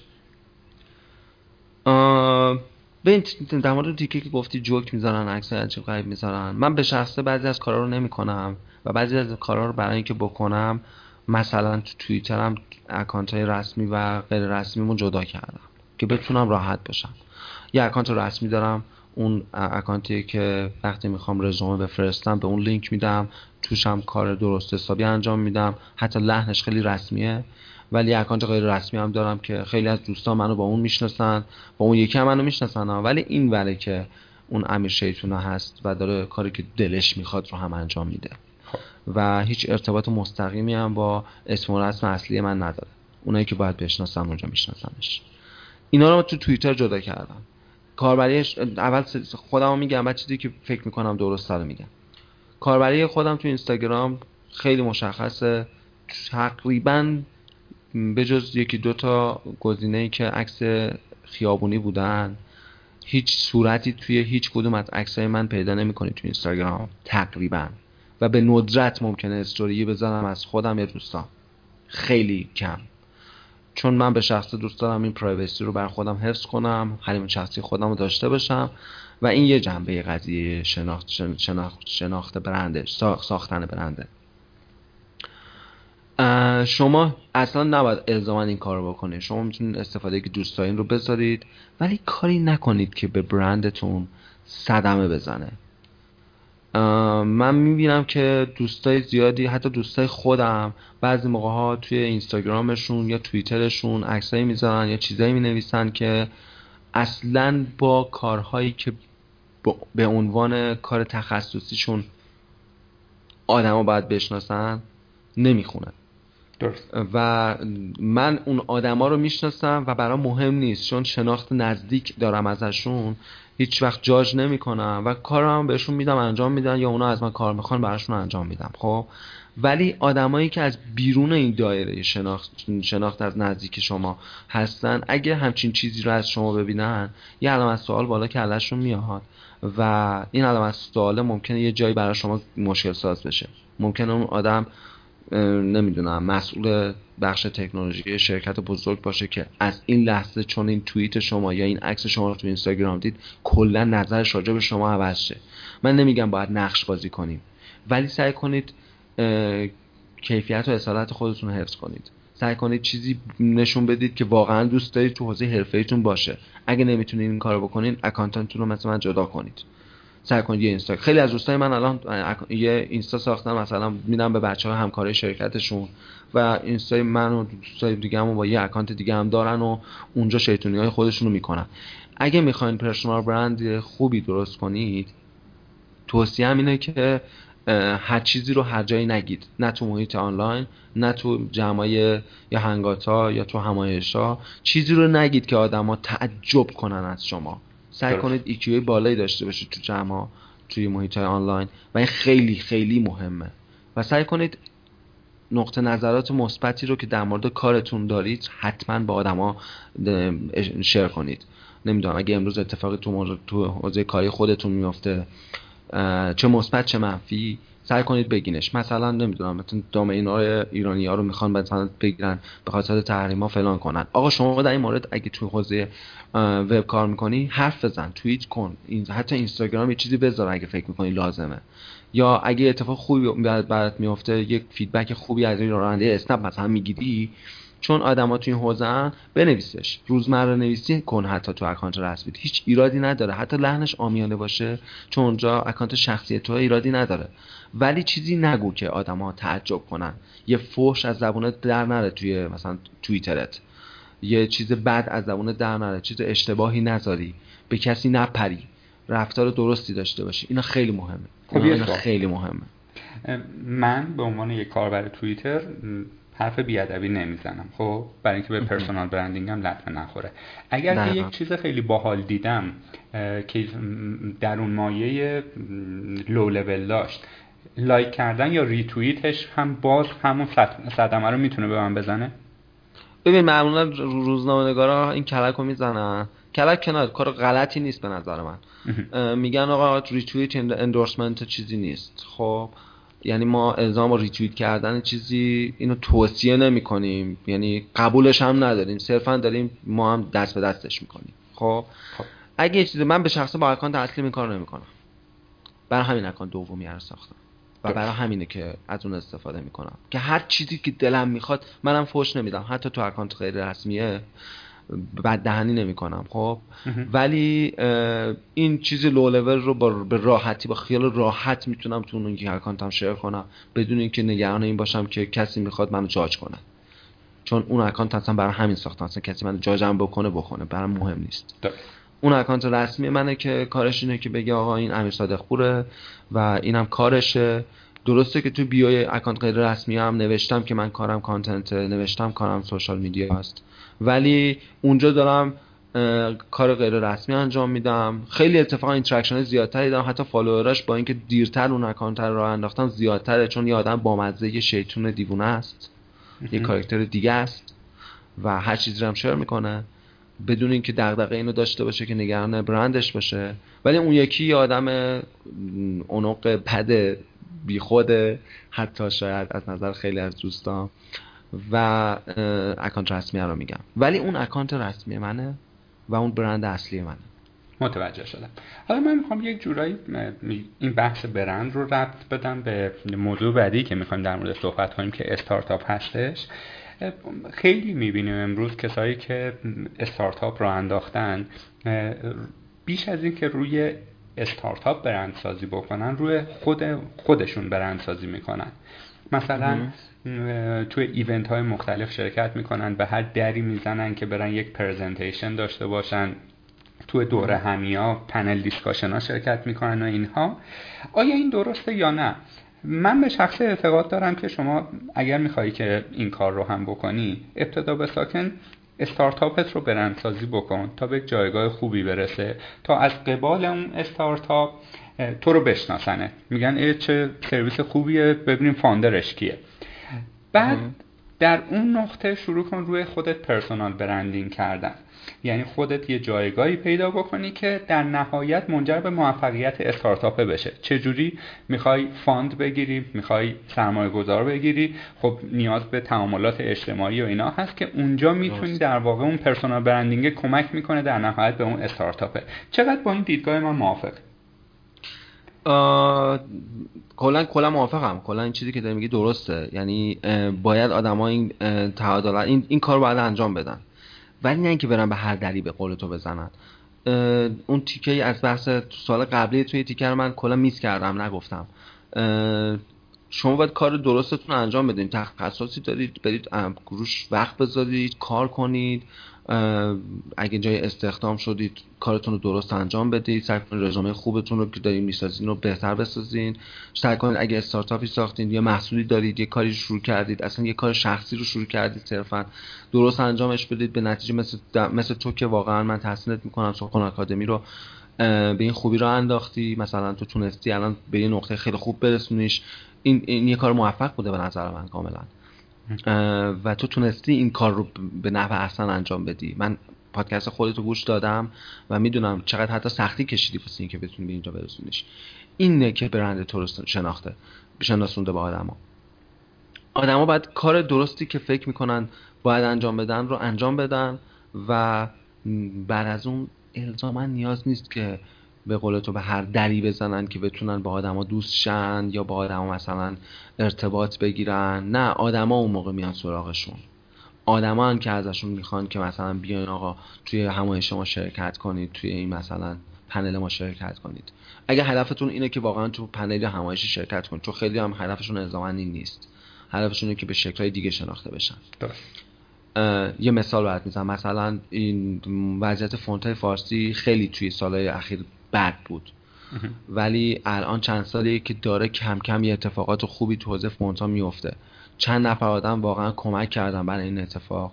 و یکی از آدمایی که من تحسینش می‌کنم دو, دو نفر اصلی هستن که ایران فونت یکیشه و اون یکی هم که مسلمه همش گرمه و اون یکی هم صابر راستی گفتاره که راستی کرداره ببخشید که چند تا فونتو خیلی خوب گذاشته و رایگان همه تعرضه کرده. این آدم حتی فکر کنم آواتار نداره توی توییتر. ولی من به شخص اگه یه روز ببینم ببینمش کلی دوست دارم باش حرف بزنم گپ بزنم. چون این آدم یه کار ارزشمند انجام داده. بدون هیچ چشم داشتی. نمیگم که همتون باید بدید کار ارزشمند رو رایگان انجام بدید. این به خودتون بستگی داره که چیکار می‌خواید بکنید. ولی کاری که ارزشمند باشه قطعا دیده میشه. قطعا. قرار نیست شما خودتون بکشین برای اینکه برند داشته باشید. قرار کار درستی که فکر می‌کنین درسته انجام بدید. به نظر من این خیلی مهمتر از اینه که برید توی همایش حرفی رو که حتی نمی‌دونید سر سرش چیه بزنید. یا با آدمایی که الزاما خیلی نمی‌شناسید خیلی علکی گرم بگیرید که بگید آره من هم هستم که فکر کنید دارین برندتون می‌سازید. نه اگه کار درست انجام بدید آدما که دوست دارن با شما آشنا باشن آدما که دوست دارن با شما حرف بزنن. و این اتفاق می‌تونه برای شما بیفته برای هر کسی می‌تونه بیفته. هر کافیه که تخصصی که دارید رو درست ازش استفاده کنید. درسته. در واقع ما بخش استارتاپ رو می‌خواستیم با همون واژه استارت آپ یا استارتاپ توضیح کنیم که لطف کردید. در خلال صحبت های قبلی که در مورد رسم خط فارسی بود گفتی. حالا من می‌خوام پیش از هر چیزی یک تعریفی از استارتاپ بدی. خیلی تعریف زیاده. تعریف های خودمونی هست تعریف های شتاب دهنده ای هست در مورد استارتاپ تعریف های آکادمی هست. بعضی میگن یک گروهی از آدم هایی که در عدم قطعیت یک کاری که قابل اسکیلبیلیتی یا مثلا توسعه پذیری و اینا هست رو انجام میدن و بعد از یکی دو سال هم تبدیل به شرکت میشن. تعریف تو از استارتاپ چیه؟ ببین اون چیزی که ما این تو ایران داریم واقعا به طرز غیر منصفانه با چیزی که بیرون فرق می‌کنه چون واقعا کسایی که اینجا دارن روی یک چیزی مثل استارتاپ تحت عنوان استارتاپ کار می‌کنن سختی خیلی زیادی باید بکشن. اغلبشون خیلیاشون. استارتاپ چیه؟ استارتاپ چیزیه که شما از نظر من تعریف که من براش قائلم اینه که شما یه ایده داری یه کاری رو فکر می‌کنی می‌تونی انجام بدی که کمک کنه. و الزاما نباید تکنولوژیک باشه ها. اصلا این, تصور رو نداشته باشید که الزاما چیزی که تحت عنوان استارتاپ شما می‌خوان پیاده کنید باید حتما یه چیزی باشه یا وبسایت باشه. آره اصلا نباید از سایت باشه موبایل باشه اپلیکیشن باشه یا مثلا حتما یه چیزی مرتبط اینجوری باشه. نه ممکنه شما یک چیز رو یه ایده اب... یه چیز رو ابداع کنید و خیلی خوب بتونید تولیدش کنید و خود این می‌تونه یه استارتاپ باشه و کلی هم پول سرمایه جذب کنه و کار کنه و پول کلی درآمد هم داشته باشه و یک دونه خط کد هم توش نباشه. خب مستقیم اقلا چیزی که هست اینه که یه کاری رو شما شروع می‌کنید. بدون هیچ چشم داشتی از هیچ که حقوق نمی‌گیرید بابت انجام اون کار. تا مدت نامعلومی هرچند که باید یه بازه رو برش مشخص کنید روی اون ایده کار می‌کنید و کار رو پیش می‌برید. تا به یه نقطه‌ای برسونیدش که قابل عرضه باشه قابل ارائه باشه اقلا. و بعد می‌دید اگه واقعا نیاز به پول بیشتری برای توسعهش لازم باشه به شکل مختلف پول رو جذب می‌کنید. هرچند که این روند می‌تونه به یه شکل به یه شکل دیگه هم پیش بره. و اونم اینه که مثلا برید وارد یک اینکیوبیتور یا فارسیشو بگو. مرکز رشد. آره مرکز رشد. حالا باز یا شتاب دهنده. شتاب دهنده دقیقا. اینکیوبیتور شتاب دهنده است. برید توی مرکز رشد یا شتاب دهنده و اونجا ارائه کنید ایدتون رو و اونا روی شما به شما یه سری امکانات و خدماتی میدن و یه مقدار پول که به شما کمک می‌کنن که این کار رو سریعتر انجام بدید. نکته مهمی که در مورد استارتاپ وجود داره اینه که استارتاپ یه چیز تنهایی الزاما نیست. نمیگم اصلا نمی‌تونه تنهایی باشه ولی اغلب جاهایی که بعدا یا اول کار یا بعدا روی شما سرمایه گذاری انجام میدن روی نه شخص شما نه ایده خیلی طلاییتون سرمایه گذاری نمی‌کنن. روی تیم شما سرمایه گذاری می‌کنن. شما بعد برای ایده ای که دارید کاری که می‌خوان انجام بدید یه عده آدم رو به شکل به هر شکلی که فکر می‌کنید پیدا کنید. ممکنه دوستتون رو داشته باشید که تخصصی توی حوزه ای داره و ازش بخواید و اونم علاقمند باشه که تو اون حوزه کار کنه و بیاد با شما کار کنه. این لازمه. تیمی که شما درست می‌کنید اون چیزی که شما می‌سازید اون ولیوی واقعی شما تیم و تخصص شماست ایده شما. ممکنه اسم و ایده شما خیلی از نظر از نقطه نظر اولیه آدما حتی مسخره بیاد. ولی اون چیزی که شما دارید ارزشمند می‌کنه شما رو تیم شما و تخصص شماست. ایده شما هر چیزی می‌تونه باشه ولی پرورشش خیلی مهمتره. این رونده این کاری که تو این پروسه انجام میشه از نقطه صفر ایده به ذهن شما می‌خوره تا نقطه A که مثلا قراره به یک جذب سرمایه برسه و بتونید کار توسعه بدید.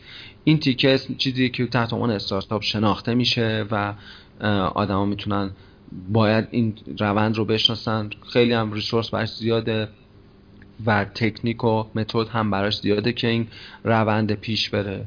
که من توصیه می‌کنم پادکست های قانمزاده رو برای این داستان بچه ها گوش کنن.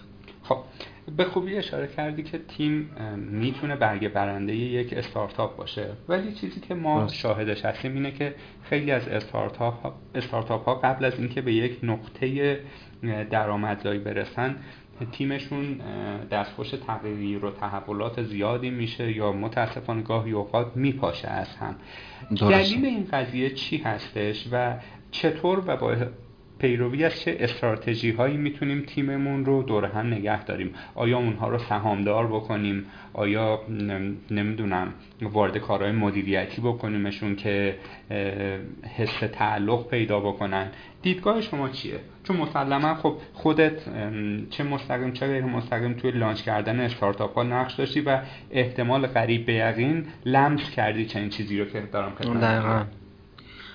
ببین خیلی بستگی داره. به روحیات آدما. شما آدمایی رو که انتخاب می‌کنید تو تیمتون هر کدوم از اون آدما یه انتظاراتی دارد یه انتظاراتی دارن که اونها رو ارضا می‌کنن.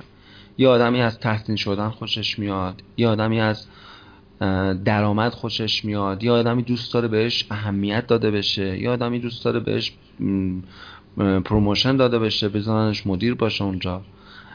این شما این که می‌فهمید دوست شما همکار شما یا کسی رو که پیدا کردید تو استارتاپتون بهتون کمک کنه چه نقطه کلیدی داره که دوست داره بهش توجه بشه؟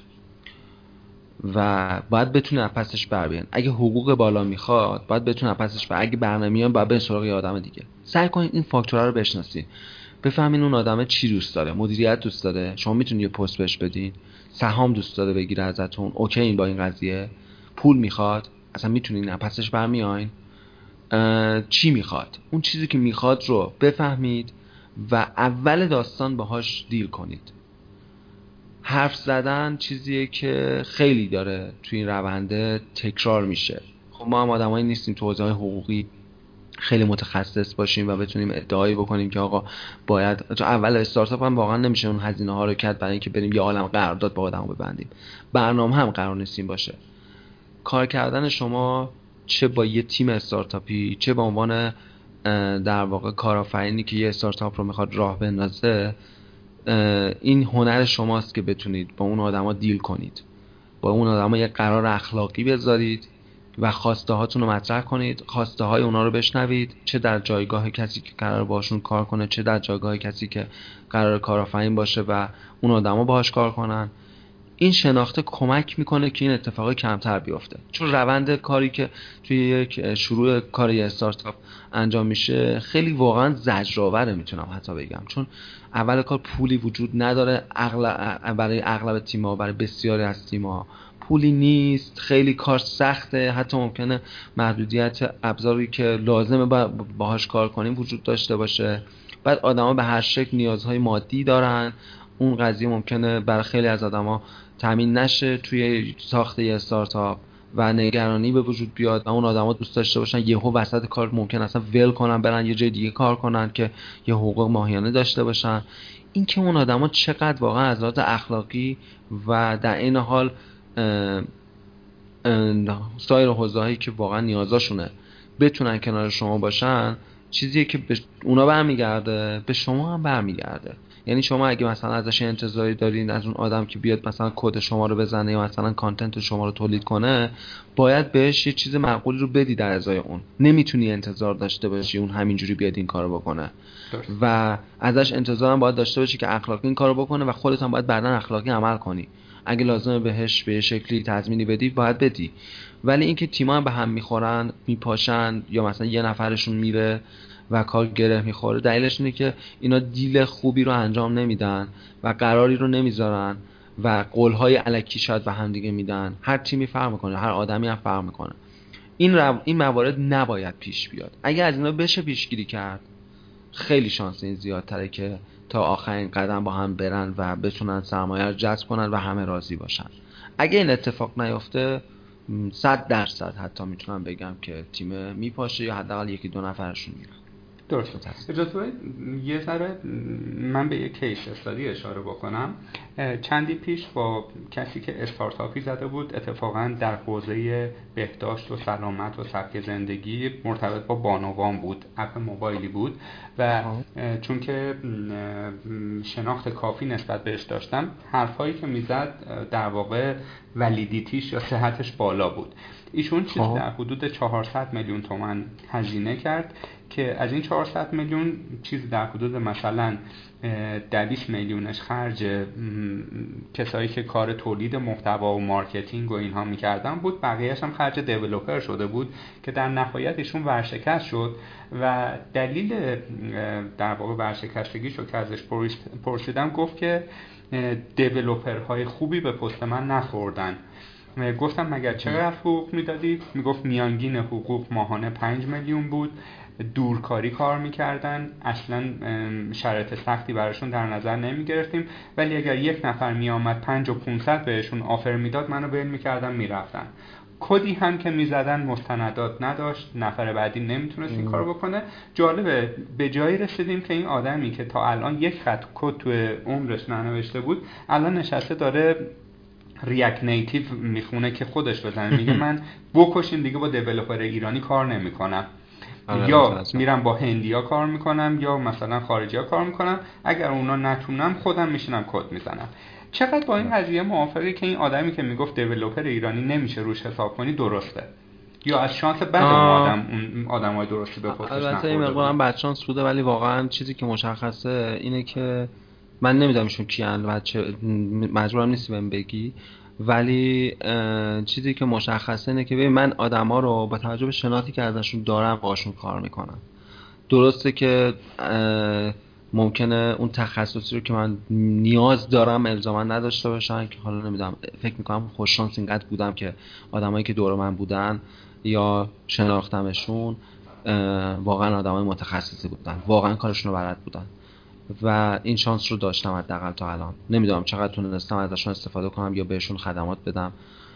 ولی این شانس رو داشتم. ولی اینکه بریم بگردیم یه عده آدم رو چشم بسته و اینجوری پیدا کنیم و فقط هم سر مبلغ باشون دیل کنیم و دورم باشن بهشان سخت بگیریم یا نگیریم این فرقی نمی‌کنه. باید باشون درست کار رو پیش ببریم. نباید رهاشون کنیم نباید سپیچ بهشون گیر بدیم. ولی من من خودم چشم بسته کسی رو انتخاب نمی کنم که باش کار کنم. حداقل اگرم نشناسمش از دو سه نفر از دوستام در مورد اون آدم می‌پرسم در مورد در واقع اینکه چقدر واقعا کارشو بلده و اینکه چقدر آدم خوشقل و آدم اخلاقیه. این خیلی مهمه تو استارتاپ. خیلی مهمه. یعنی اگه شما یه, یه گزینه‌ای رو پیدا کنید که دست شما رو بذاره تو حنا که بر منم پیش اومده چه در جایگاه کسی که کاری رو شروع کرده چه در جایگاه کسی که دیل کرده با یه استارتاپ کار کار کرده برای من پیش اومده هر دوتاش. ولی اینکه اون آدم ها رو بشناسین باشون کار کنید تا حدود زیادی شانس منفی اینکه کارتون گره بخوره و وسط بمونید و کارتون انجام هم نشه میاره پایین. اینو من تاکید می‌کنم روش که با هر کسی کار نکنید. سعی کنید مطمئن شید سعی کنید محک بزنید اون آدم رو و بعد باش کار رو شروع کنید. متاسفانه متاسفانه بدقولی توی همه شاخه های ما هست. چه برنامه ها چه گرافیست ها چه کانتنت ها همه همه حوزه های ما متاسفانه یه سری آدم بدقول داره که حالا یا شناخته شدن یا خودشون رو شناسوندن و بعد بدقولی خودشون نشون دادن. دیدگاه آدما رو نسبت به کل اون مجموعه به هم زدن. همین دوستمون الان دیگه احتمالاً ما دیولپر ایرانی دوست نداره کار کنه. مگه اینکه دیگه واقعا یکی بغل دستش باشه و ببینه کارش رو دوست داشته باشه در اون صورت باش کار کنه احتمالاً. مطمئنا دیگه با دورکار ایرانی کار نمی‌کنه. و این خیلی بده. یعنی تأثیری که می‌ذاره واقعا زیاده. آدم هم واقعا اشتباه می‌کنن این کار می‌کنن. برند خودشون رو خراب می‌کنن میسوزونن کپونای خودشون رو.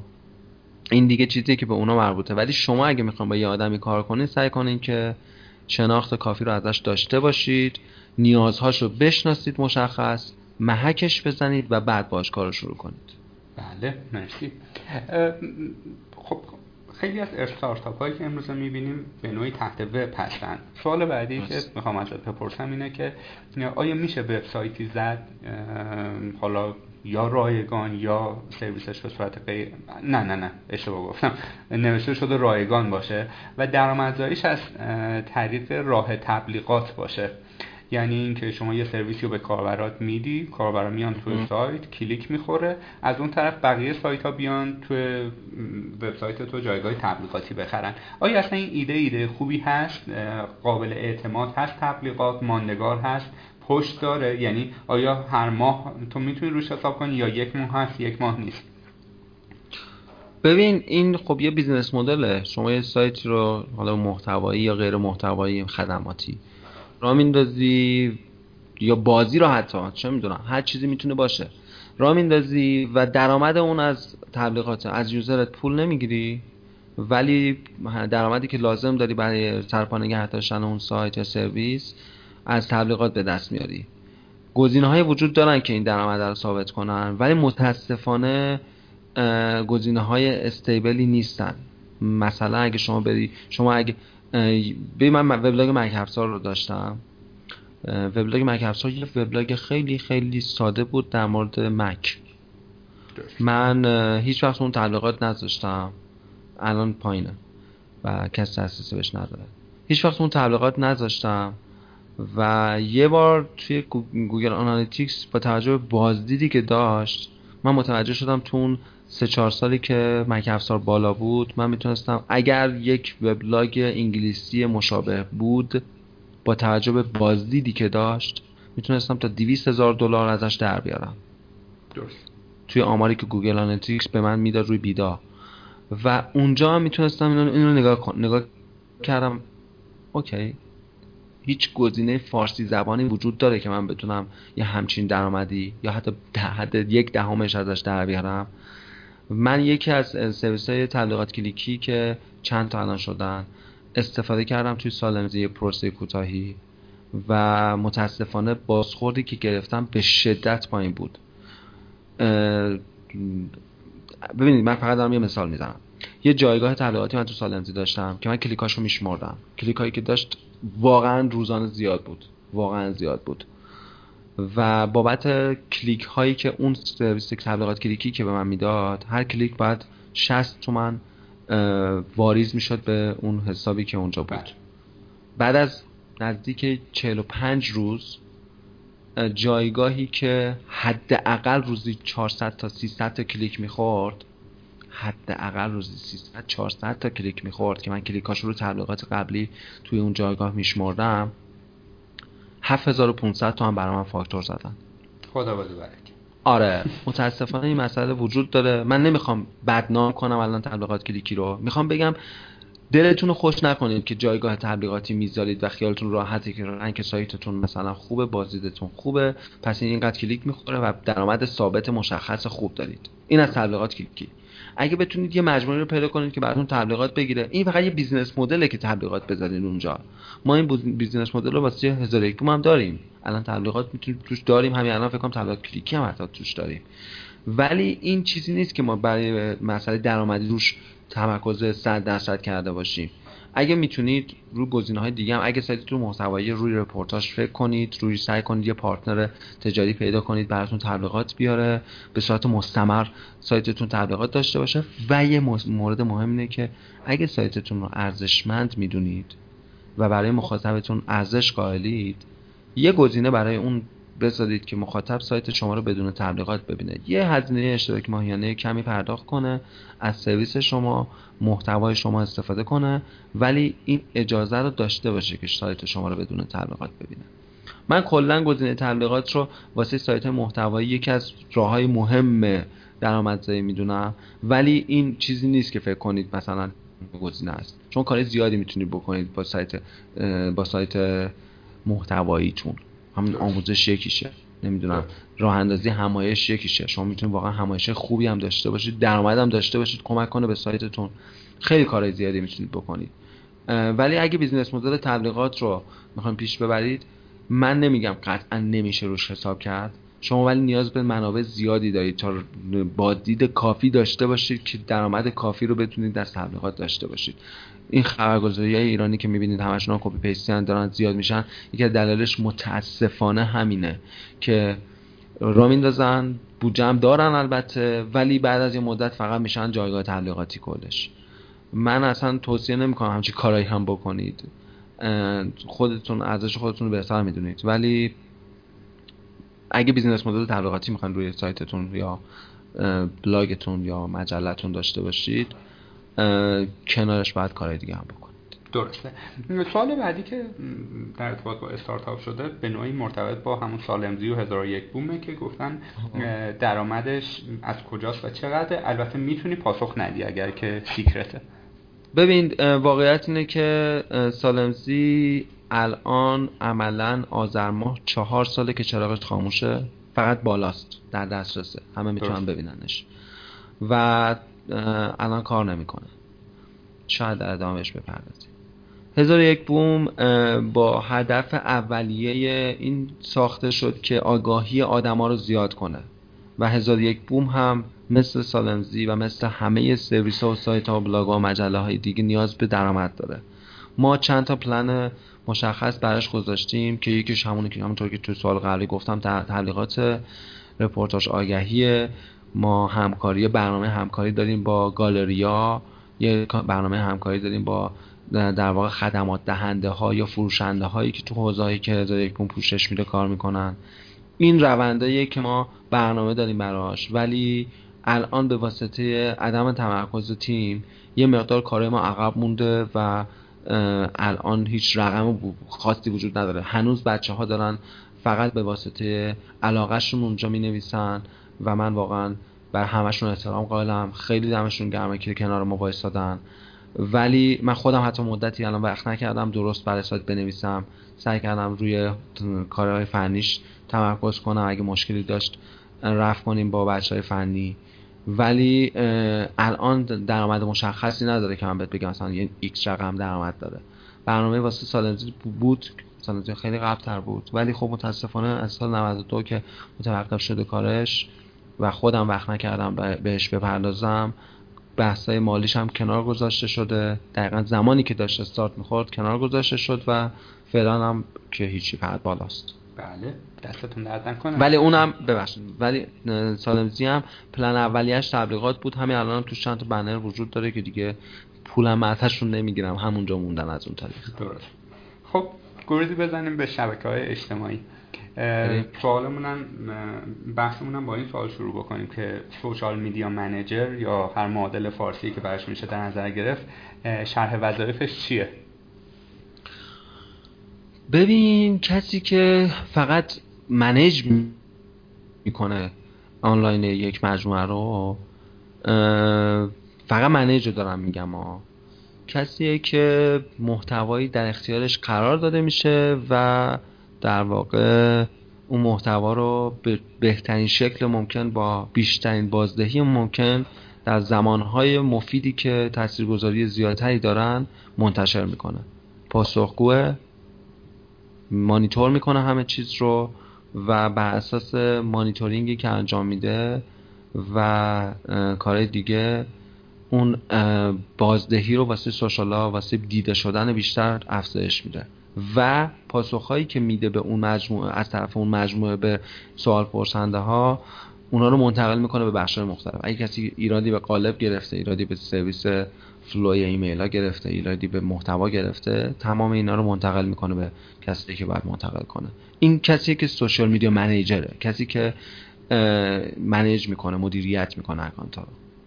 و آیا در نوع محتوایی هم که باید تولید بشن دخالت داره یا نه؟ اون کار کسی دیگه به اگه کسی فقط وظیفش این تعریف شده باشه می‌تونه feedback بده. feedback بده به کسایی که تولید کننده اون محتوای social هن و بگه آقا محتوای اینفوگرافی ما مثلا بازخورد بیشتری می‌گیره و بیشتر از این تولید کنیم. یا مثلا محتوای ویدیویی ما یا محتوای متنای کوتاه ما که به صورت نکته ارائه میشن اینا بازخورد بیشتری می‌گیرن. اینو به تیم محتوا میگه تیم محتوا اونا رو بیشتر تولید می‌کنه. ولی کلا خودش دخالت مستقیمی اگه فقط نقش manager اینا رو داشته باشه نداره. مگه اینکه director ش باشه. social media director ه آره اون اصلا دقیقا تعریف می‌کنه تمام flow ها رو برای تیم محتوای social ا و اونه که دخالت مستقیم داره. ولی manager فقط به نظر من باید کسی باشه که feedback بده به تیم محتوا و ازشون بخواد که چه جور محتوایی رو بهش تحویل بده. درسته. شرکت لینکدین سالی یک بار تا اونجایی که من اطلاع دارم در واقع میاد لیستی از مشاغلی که تقاضای زیادی در سراسر دنیا براشون هست رو اعلام می‌کنه. کاری نداریم که ها جایگاه اول دوم و همیشه دارن یا توی ده اول به نوعی بیش از 50 درصدش مرتبط با توسعه نرم افزاره. چند سالی هست که position شغلی اینچنینی که مرتبط با شبکه های اجتماعی رو می‌بینیم. حداقل جزء 20 25 تا اول و ظاهرا شرکت ها دارن پی می‌برن به اهمیت شبکه های اجتماعی. آیا در ایران هم مثل خارج چنین جایگاه شغلی جا افتاده یا نه؟ و اگر جا افتاده میشه یک بازه درآمدی ازش برامون بگی؟ که چقدر کسایی که توی این حوزه دارن فعالیت می‌کنن ماهانه چقدر می‌تونن در بیارن؟ ببین این کم کم داره جا میفته الان بعضی از شرکت ها دارن یک section دیجیتال تو مجموعهشون درست می‌کنن. حتی دولتی ها کم و بیش یا اپراتورهای بزرگ. و این دیگه دیگه فهمیدن که مهمه. و همینجوری از اون بالا داره شروع میشه. از این هم از استارتاپ ها دارن این کارو می‌کنن و کم کم این وسط یه نقطه می‌رسه که خیلی از مجموعه شرکت ها تو همه range ا این نیاز رو دارن می‌بینن که بیان و توی شبکه های اجتماعی بیشتر خودشون رو در واقع نشون بدن. اینکه این position خاص یا position های مرتبطش مثل تولید کننده یا director یا هر عنوان دیگه که ممکن وسط ها وجود داشته باشه چقدر درآمد می‌تونه داشته باشه؟ بستگی به اون مجموعه بستگی به تجربه اون آدم بستگی به تخصصش بستگی به اینکه چقدر احاطه داره روی موضوع و خیلی چیزای دیگه داره. و اینکه چقدر از کار رو انجام میده. مثلا شما ممکنه فقط منیجر باشی ولی ممکنه دایرکتور باشی ممکن تولید کننده محتوا باشی یا ممکن همه اینا رو با هم انجام بدی. این باز روی اون درآمد نهایی تاثیر گذاره یا تیمی رو مدیریت کنی که یه بخشایی از کار رو اونا انجام میدن. یه دو, دو تا تیم رو که واقعا بستگی به اون مجموعه ای داره که شما داری براش کار می‌کنی. ممکنه یه مجموعه خیلی بزرگ فقط یه نفر رو برای این کار بگیره. و حجم تولید محتوا و انتشارش هم خیلی پایین باشه. ممکنه یه مجموعه خیلی کوچیک بیشترین تمرکزش رو بذاره رو social media و بخواد کانال های خودش رو update نگه داره با بهترین و با کیفیت ترین محتوا. این وسط یه چند مجموعه هم من دیدم که درست شدن و به شرکت ها خدمات میدن. خدمات تولید محتوا خدمات مدیریت account ها و این هم یه position یه که خودتون می‌تونید بر خودتون درستش کنید. حتما نباید توی شرکتی استخدام شید. می‌تونید مجموعه خودتون درست کنید و به شرکت ها خدمات بدید. اما اینکه بخوام بگم یه مثلا شما کارمندین توی یک شرکتی یا مسئول مثلا account social شون هستید و X تومن درآمد دارید واقعا فاکتورهای خیلی زیادی داره که اینا رو متغیر می‌کنه درآمدش رو براش.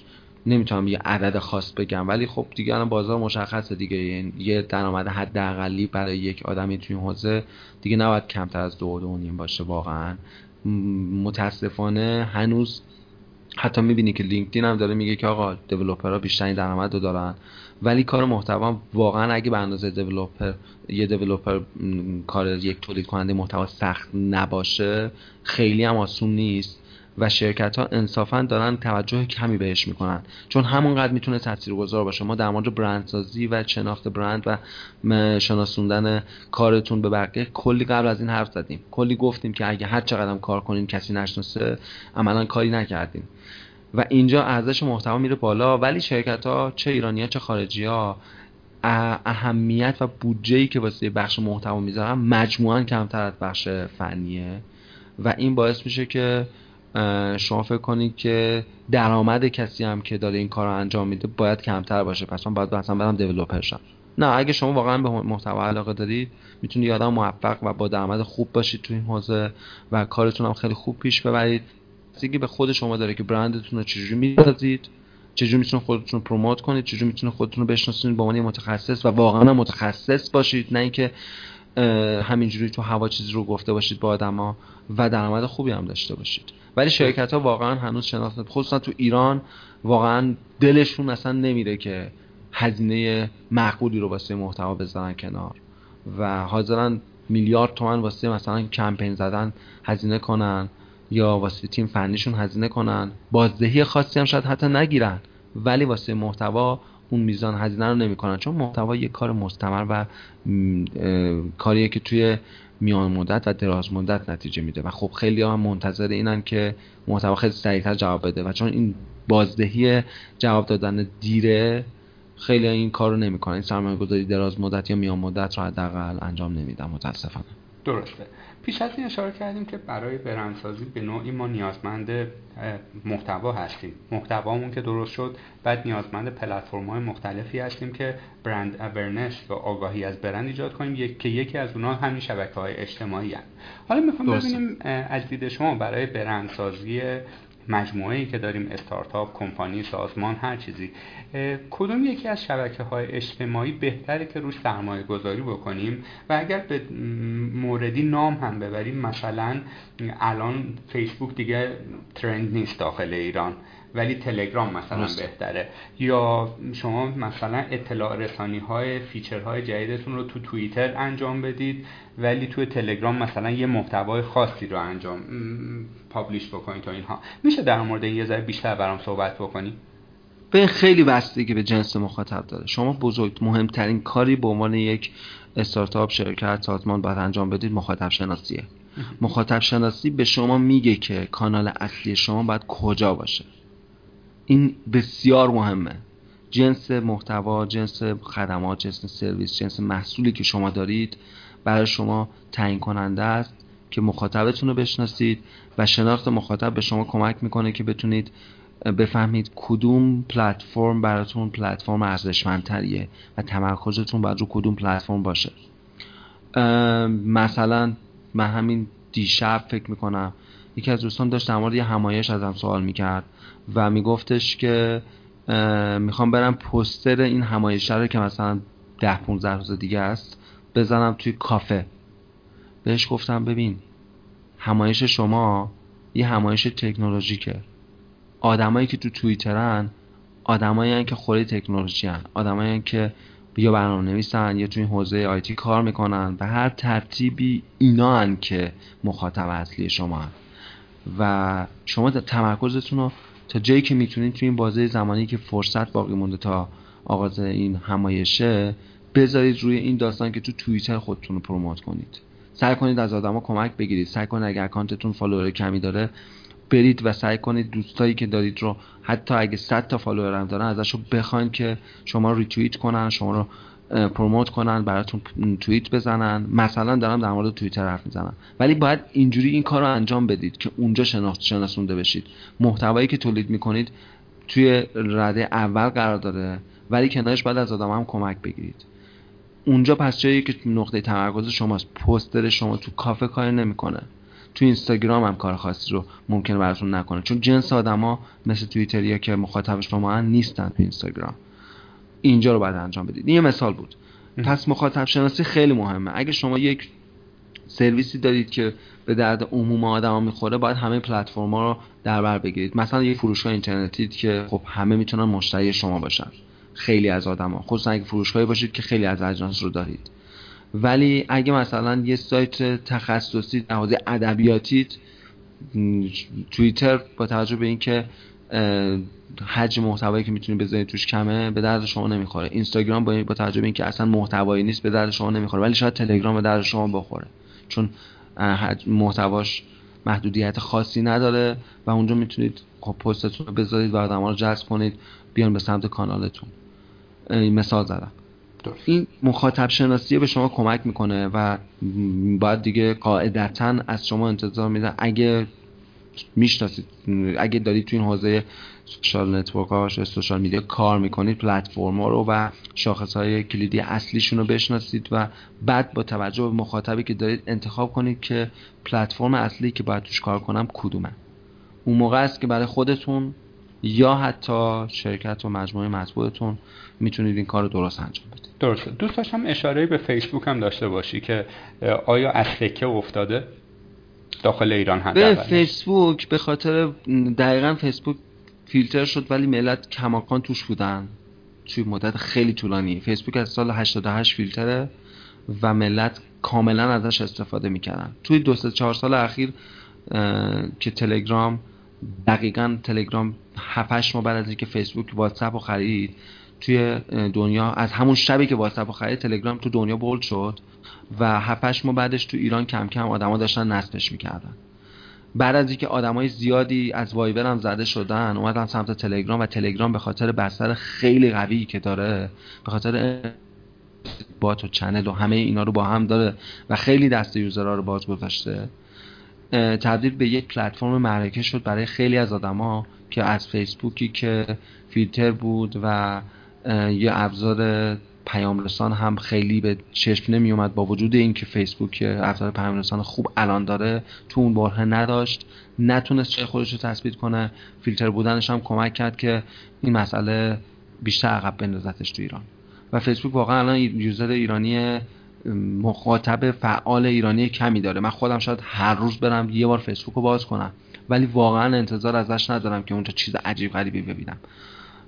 ولی تلگرام همیشه بازه. توییتر هم همیشه بازه. اینستاگرام رو روزی چندین بار چک ممکنه بکنم.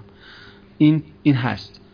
برای همین من فکر می‌کنم فیسبوک به خاطر اینکه فیلتر بود و تلگرام هم اومد خوب تونست خودش رو بشناسونه و جایگاه خودش رو تثبیت کنه یه مقدار عقب افتاده. و فعلا اصلا نمیگم کنار بذارینش. حتی گوگل پلاس رو هم کنار نذارید.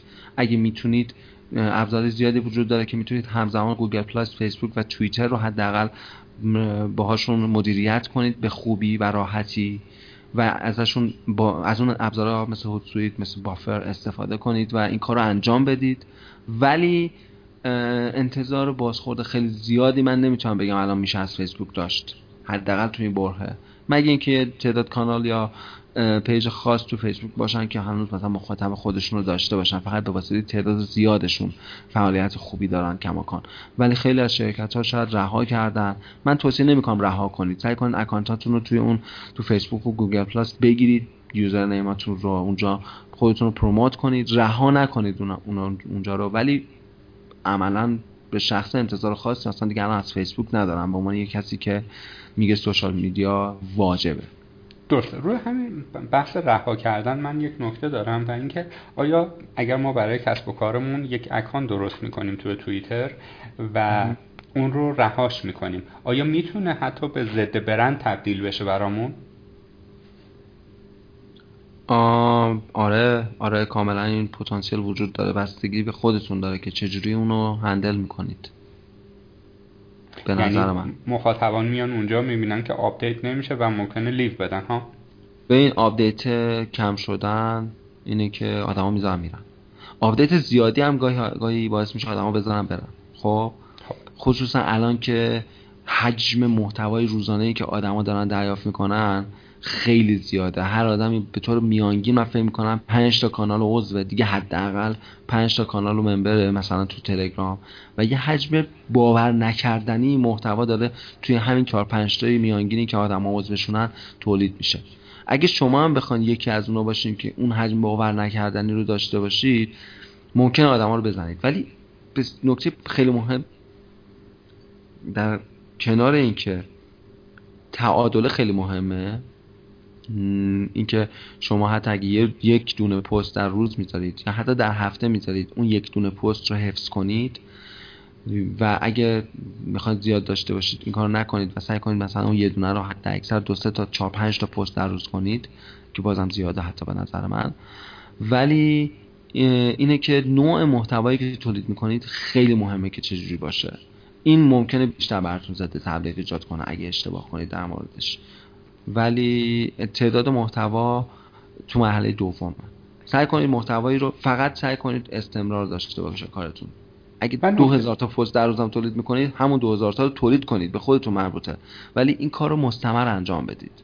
یک دونه در پست در ماه هم دارید اون یک دونه پست در ماه رو حتما برید. درسته. این سوال می‌خواستم بپرسم. اینکه اگر در روز ما مثلا فرض کنیم که سه تا پست میریم و توی یک یکی از این پلتفرم ها هم داریم اطلاع رسانی می‌کنیم. آیا زمان انتشار این پست ها مهمه؟ یعنی اینکه ما کاربرمون رو به نوعی شرطی بکنیم که تو می‌تونی بین بازه 9 تا 10 صبح ساعت یک تا دو و ساعت نه تا ده شب انتظار یک update داشته باشی. یا نه ضریب randomness رو ببریم بالا و یکی دوازده شب باشه یکی شیش صبح باشه یکی چهار بعد از ظهر باشه یا سه تاش پشت سر هم در باز یک در یک بازه دو ساعته باشه. کدومش به نفع ماست؟ ببین من یه مثال برات می‌زنم. من زمانی که سالمزی رو راه انداختیم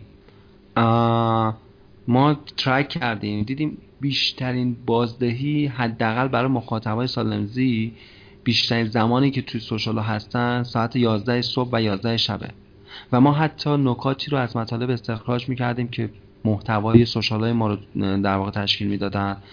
و حتی هشتگی که واسه این داستان گذاشتیم هشتگ سالمزی 11 بود. خب ما این بازار انتخاب کردیم. ولی من الان این کار رو نمی‌کنم.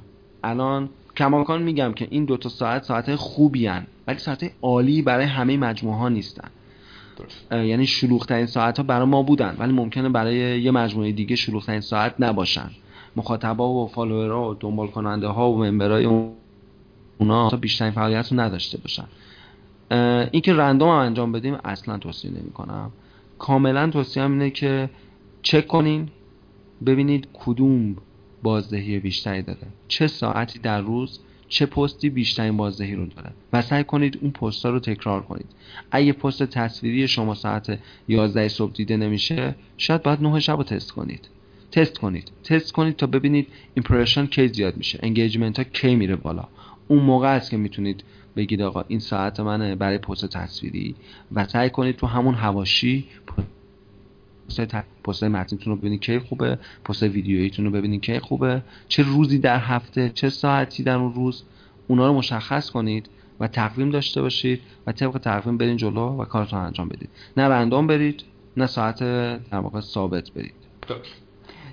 بحث شبکه های اجتماعی که به میون اومد شبکه های اجتماعی وطنی از قلم افتاد.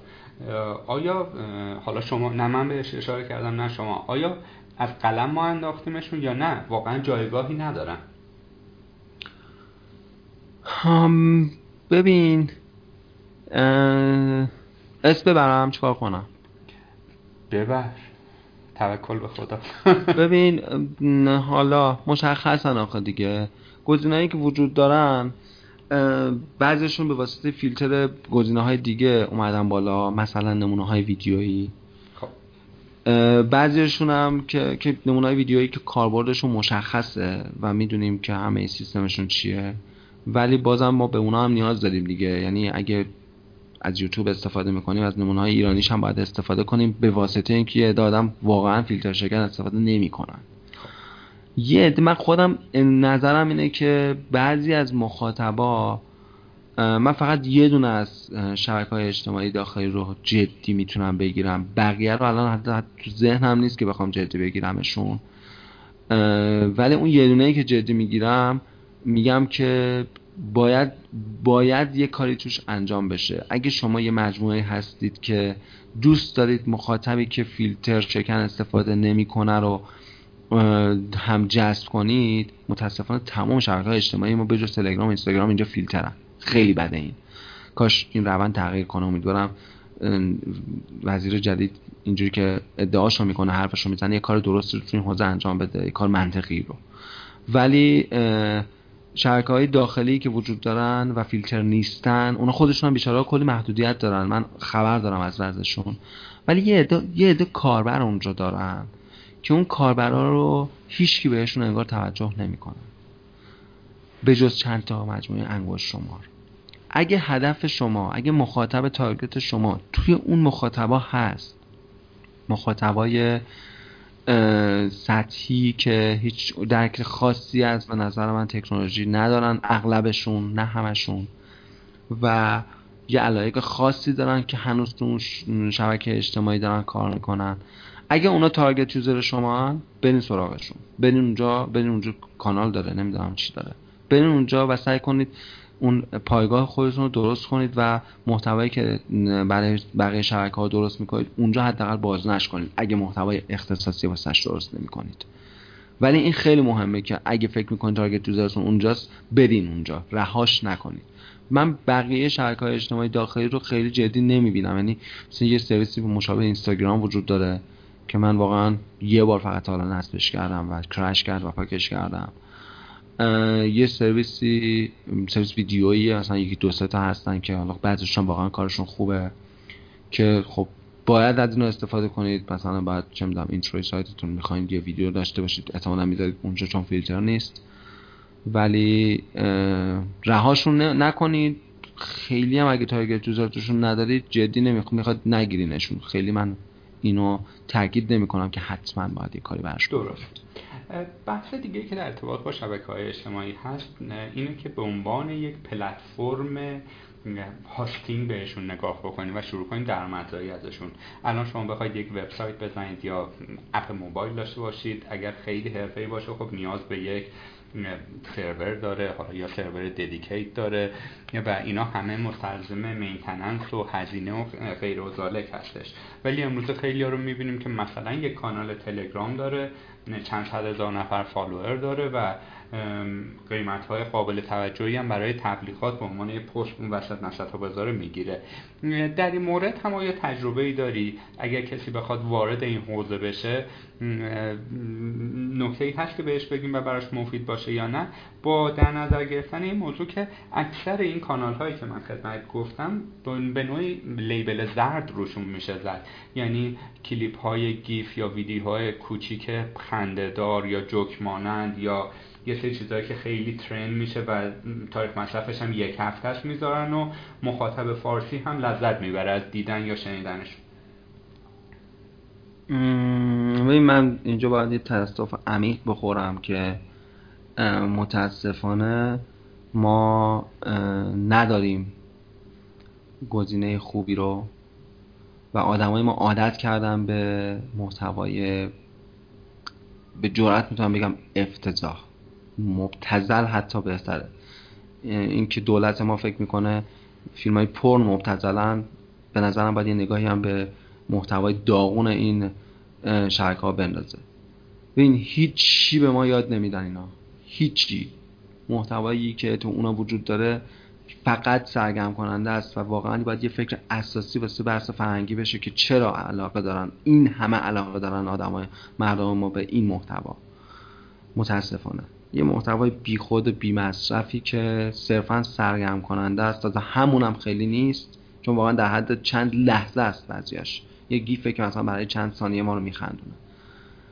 که همش هم کپیه هیچ محتوایی تولید نمیشه. محتوایی هم که تولید میشه در حد دابسمشه من واقعا تاسف می‌خورم اینجا. خیلی ناراحتم حتی از این داستان که این داره بولد میشه که همچین چیز بیخود و بی جهتی اینقدر مورد توجه قرار می‌گیرن و 500 600 هزار نفر یا حتی بعضی از کانال ها می‌دونیم یه میلیون نفر به بالا ممبر دارن و آدما میرن سراغشون و خب اون صاحب اونم به واسطه اینکه آدمای زیادی دارن دنبال می‌کنن محتوای داغونش رو داره پول در میاره. این خیلی خیلی دردناکه از نظر خود من. امیدوارم یه روزی درست شه امیدوارم ببینن جامعه شناسی چه غلطی داره تو این تو چه چیزی غلطه تو این مملکت که آدما به همچین چیزی بیشتر توجه نشون میدن تا اینکه برن مثلا چهار تا کتاب بردارن بخونن. یا یه چیزی رو یاد بگیرن اقلا اما از اینکه بگذریم ما حداقل کاری که می‌تونیم بکنیم ماهایی که دارم مخاطبای این پادکست رو میگم که آدمایی که احتمالا دوست دارن تو حوزه محتوای کاری بکنن. اگر کار ارزشمندی دارید که دوست دارید آدمای بیشتری ببیننش و یه بخشی از اون روند تغییری باشید که ممکنه توی یک نفر حتی در تمام عمر شما ایجاد بشه سعی کنید این کار رو بکنید. از تمام این پلتفرم استفاده کنید. آره کمک می‌کنه. هزینه های شما رو میاره پایین. استفاده از تلگرام اینستاگرام توییتر. هزینه هاستینگ و چیزهای دیگر رو نمی‌دید. و چرا که چرا که نه حتما این کارو بکنید. حتما ازشون استفاده کنید و من تاکید می‌کنم. اگه یک کلمه از حرفهای شما در تمام عمرتون روی یه آدم تاثیر بذاره این از نظر من ارزشمند. درست. ما یه تعداد سوالاتی باش مواجه شدیم که نتونستیم جزء هیچ دسته بندی در واقع بگنجونیمش و گذاشتم آخر همه.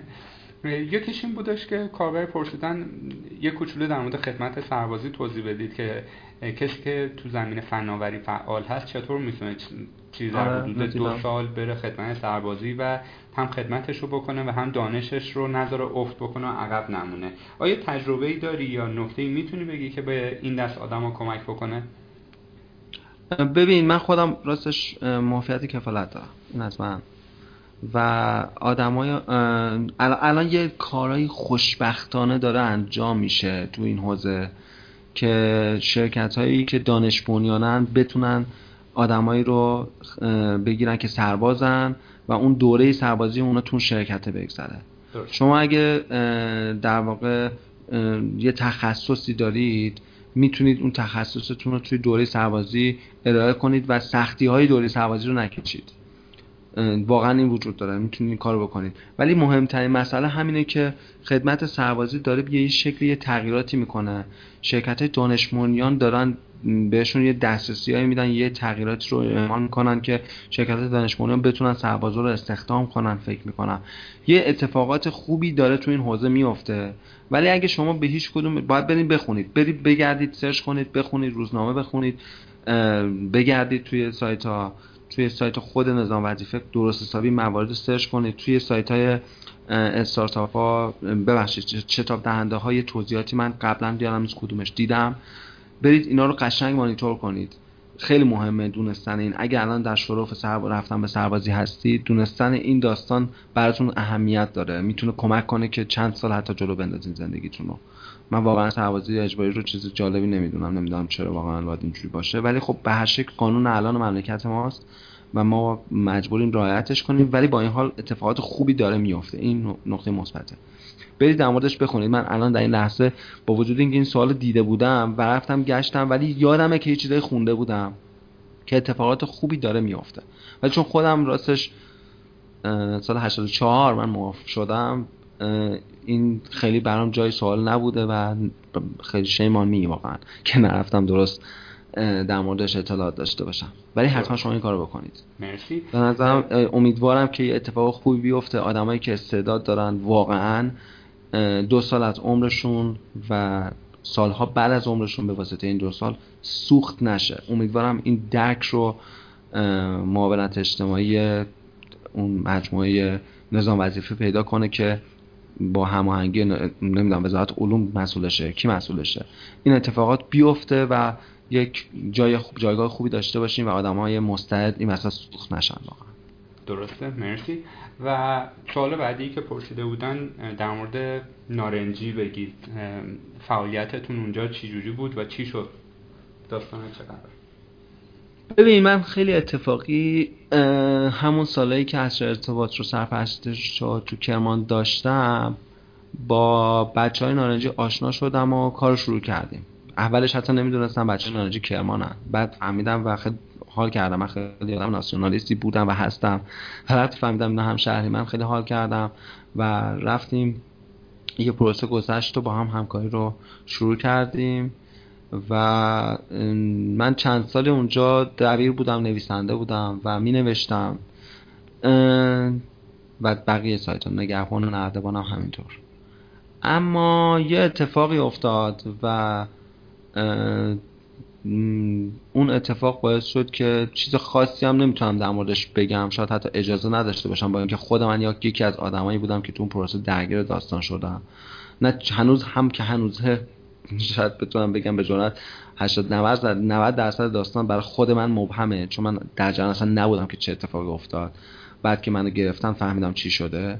ولی توضیح زیادی نمی‌تونم راجع به این داستان بدم. یه اتهامی از طرف اطلاع سپاه کرمان زده شد به بعضی از بچه های دفتر نارنجی در واقع دفتر اون شرکت پاچق که صرفا به واسطه حضور فیزیکی من تو اون محیط برای منم این اتفاق افتاد. و بعد از مدت هم قضیه رفع و رجوع شد و تموم شد برای من. متاسفانه بعضی از بچه هم درگیرن. ولی در مورد ریز داستانی که چه اتفاقی افتاد انتظار نداشته باشید من اینجا بتونم چیزی رو براتون باز کنم. اصلا نه می‌تونم نه تواناییشو دارم نه اونقدر می‌دونم که بخوام چی کاری بکنم. نه اینجا جاشه.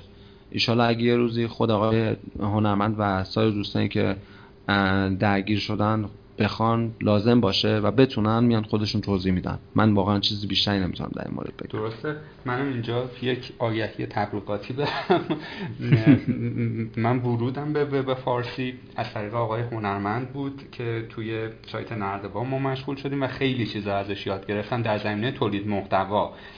و واقعا هر کجا باشه براش آرزو سلامتی می‌کنم و یادم نمیره که ایشون چقدر کمک کرد به ما که بتونیم با پتانسیل به مراتب کمتر از نارنجی یه نقش کوچیکی تو وب فارسی حالا از طریق سکان آکادمی داشته باشیم. سوال آخری هم که می‌خوام بپرسم اینه که کسی پرسیده بود چجوری میشه تو وبسایتی مثل دیجیکالا مک دیجیاتو زومیت و غیر و قلم زد. چون خب تجربه حداقل تو دو تاش رو شما داشتید. من آره من تو زومیت فکر کنم ننوشتم تا حالا درسته. ولی تو دیجی کالامک نوشتم و دیجیاتو که اصلا دبیر بودم. دیجی کالامک هم که براشون می نوشتم یه مدت دورکاری می کردم براشون. یه مدت هم توی دفتر دیجی کالا بودم. اونجا مشغول بودم. ببینید اگه شما قلم خوبی دارید ساده بهتون بگم. و توی حوزه تکنولوژی می‌تونید محتوای خوب تولید کنید. اخبار رو دنبال می‌کنید. و دارید این کار رو می‌کنید. دارید در حال حاضر حتی تو بلاگ شخصیتون هم که شده این محتوا رو تولید می‌کنید. تماس بگیرید. ایمیل بزنید به این سایت ها. این سایت ها بخش تماس دارن. باشون تماس بگیرید. اگر نمی‌شناسید مدیراشون من خوشبختانه این شانس رو داشتم با این آدما آشنا بودم. و باز هم ولی منم بالاخره یه روزی تماس گرفتم با دبیر سردبیرشون. یا اونا با من تماس گرفتن. در مورد دیجیتو اونا با من تماس گرفتن و من رفتم باشون کار کردم. ولی در مورد دیجیکالا مک من رفتم باشون تماس گرفتم. با نیما رسولزاده عزیز تماس گرفتم و گفتم آقا من دوست دارم باهاتون کار کنم بنویسم براتون و شروع کردیم همکاری رو. اونا اگه شناختی از شما داشته باشن که استقبالم می‌کنن حتی می‌تونم بگم خودشون هم هست یا آدمی مثل شما براشون بنویسه. اگه کارتون خوب باشه اگه شناخت داشته باشن ازتون. اگه نباشه باید خودتون رو بشناسونین. چند تا مطلب دارید نوشتید این ور اونور منتشر کردید. باید از جای کار شروع کنید. سعی کنید یه بلاگ را بندازید اگه هیچی ندارید. سعی کنید سرویس فارسی وجود وجود اومدن مثل مدیوم که می‌تونید تو اونا بنویسید. نه نیاز به چیزی دارن نه هیچ چیز خاصی ندارن نه هاست نه پولی نه هیچ نه هیچ نه بذارید. ولی با سرویس بلاگ نویسی هم هستن که همشون رو شما خودتون باید بشناسید. برید بنویسید. تا می‌تونید بخونید و بنویسید. بعد توی یه مرحله ای خودتون رو در اون سطح می‌بینید باشون تماس بگیرید.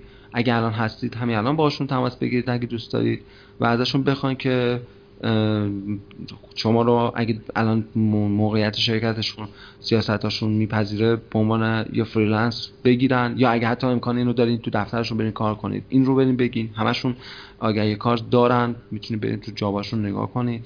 و بعد اگه کارتون خوب باشه می‌تونید باشون شروع کنید. اصلا چیز عجیبی نیست. یعنی ببینید نوشتن واسه نیویورک تایمز هم چیز عجیبی نیست. اصلا فکر نکنید عجیبه. شما فقط باید بخواید این کارو بکنید. بعد راهش پیدا می‌کنید.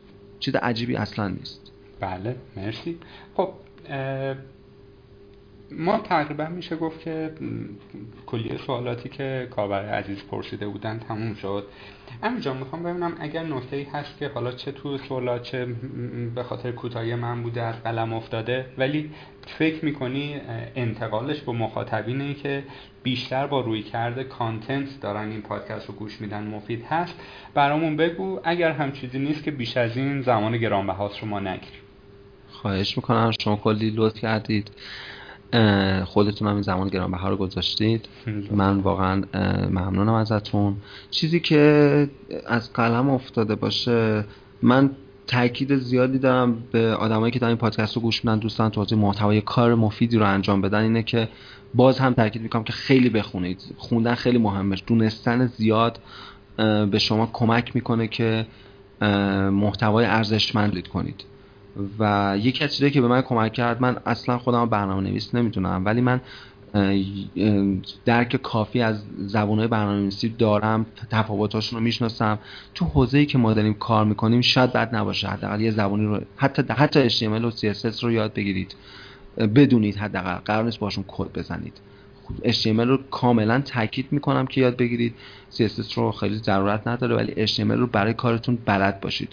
شما به عنوان کسی که توی وب می نویسه لازم دارید با کدای HTML آشنا باشید که بتونید عین یک copy editor حرفه‌ای بعضی موقع ها متن رو توی محتوایی که دارید توی اون CMSی که دارید edit می‌کنید به شکل خوبی edit کنید که نمای جذاب و معقولی داشته باشه.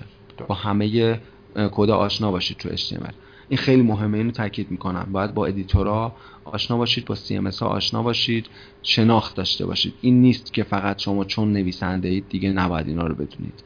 ابزارا رو بشناسید. من چند وقت پیش نیاز داشتم به یه سری تولید کننده محتوا و یه جا آگهی دادم. چندین نفر اومدن به عنوان متخصص تولید کننده محتوا و با اینکه من توی آگهیم تاکید کرده بودم چون کار دورکاری Dropbox و Google Drive و Google Docs و Google Sheets و این ابزارهایی که لازمه برای کار دونستن و یادگیری و, دونستن کار کردن باشون مهمه طرز ناراحت کننده متوجه شدم که آدمی که داره ادعای این کارو می‌کنه حتی بلد نیست با Google Drive کار حتی نمی‌دونه Google Drive چی هست.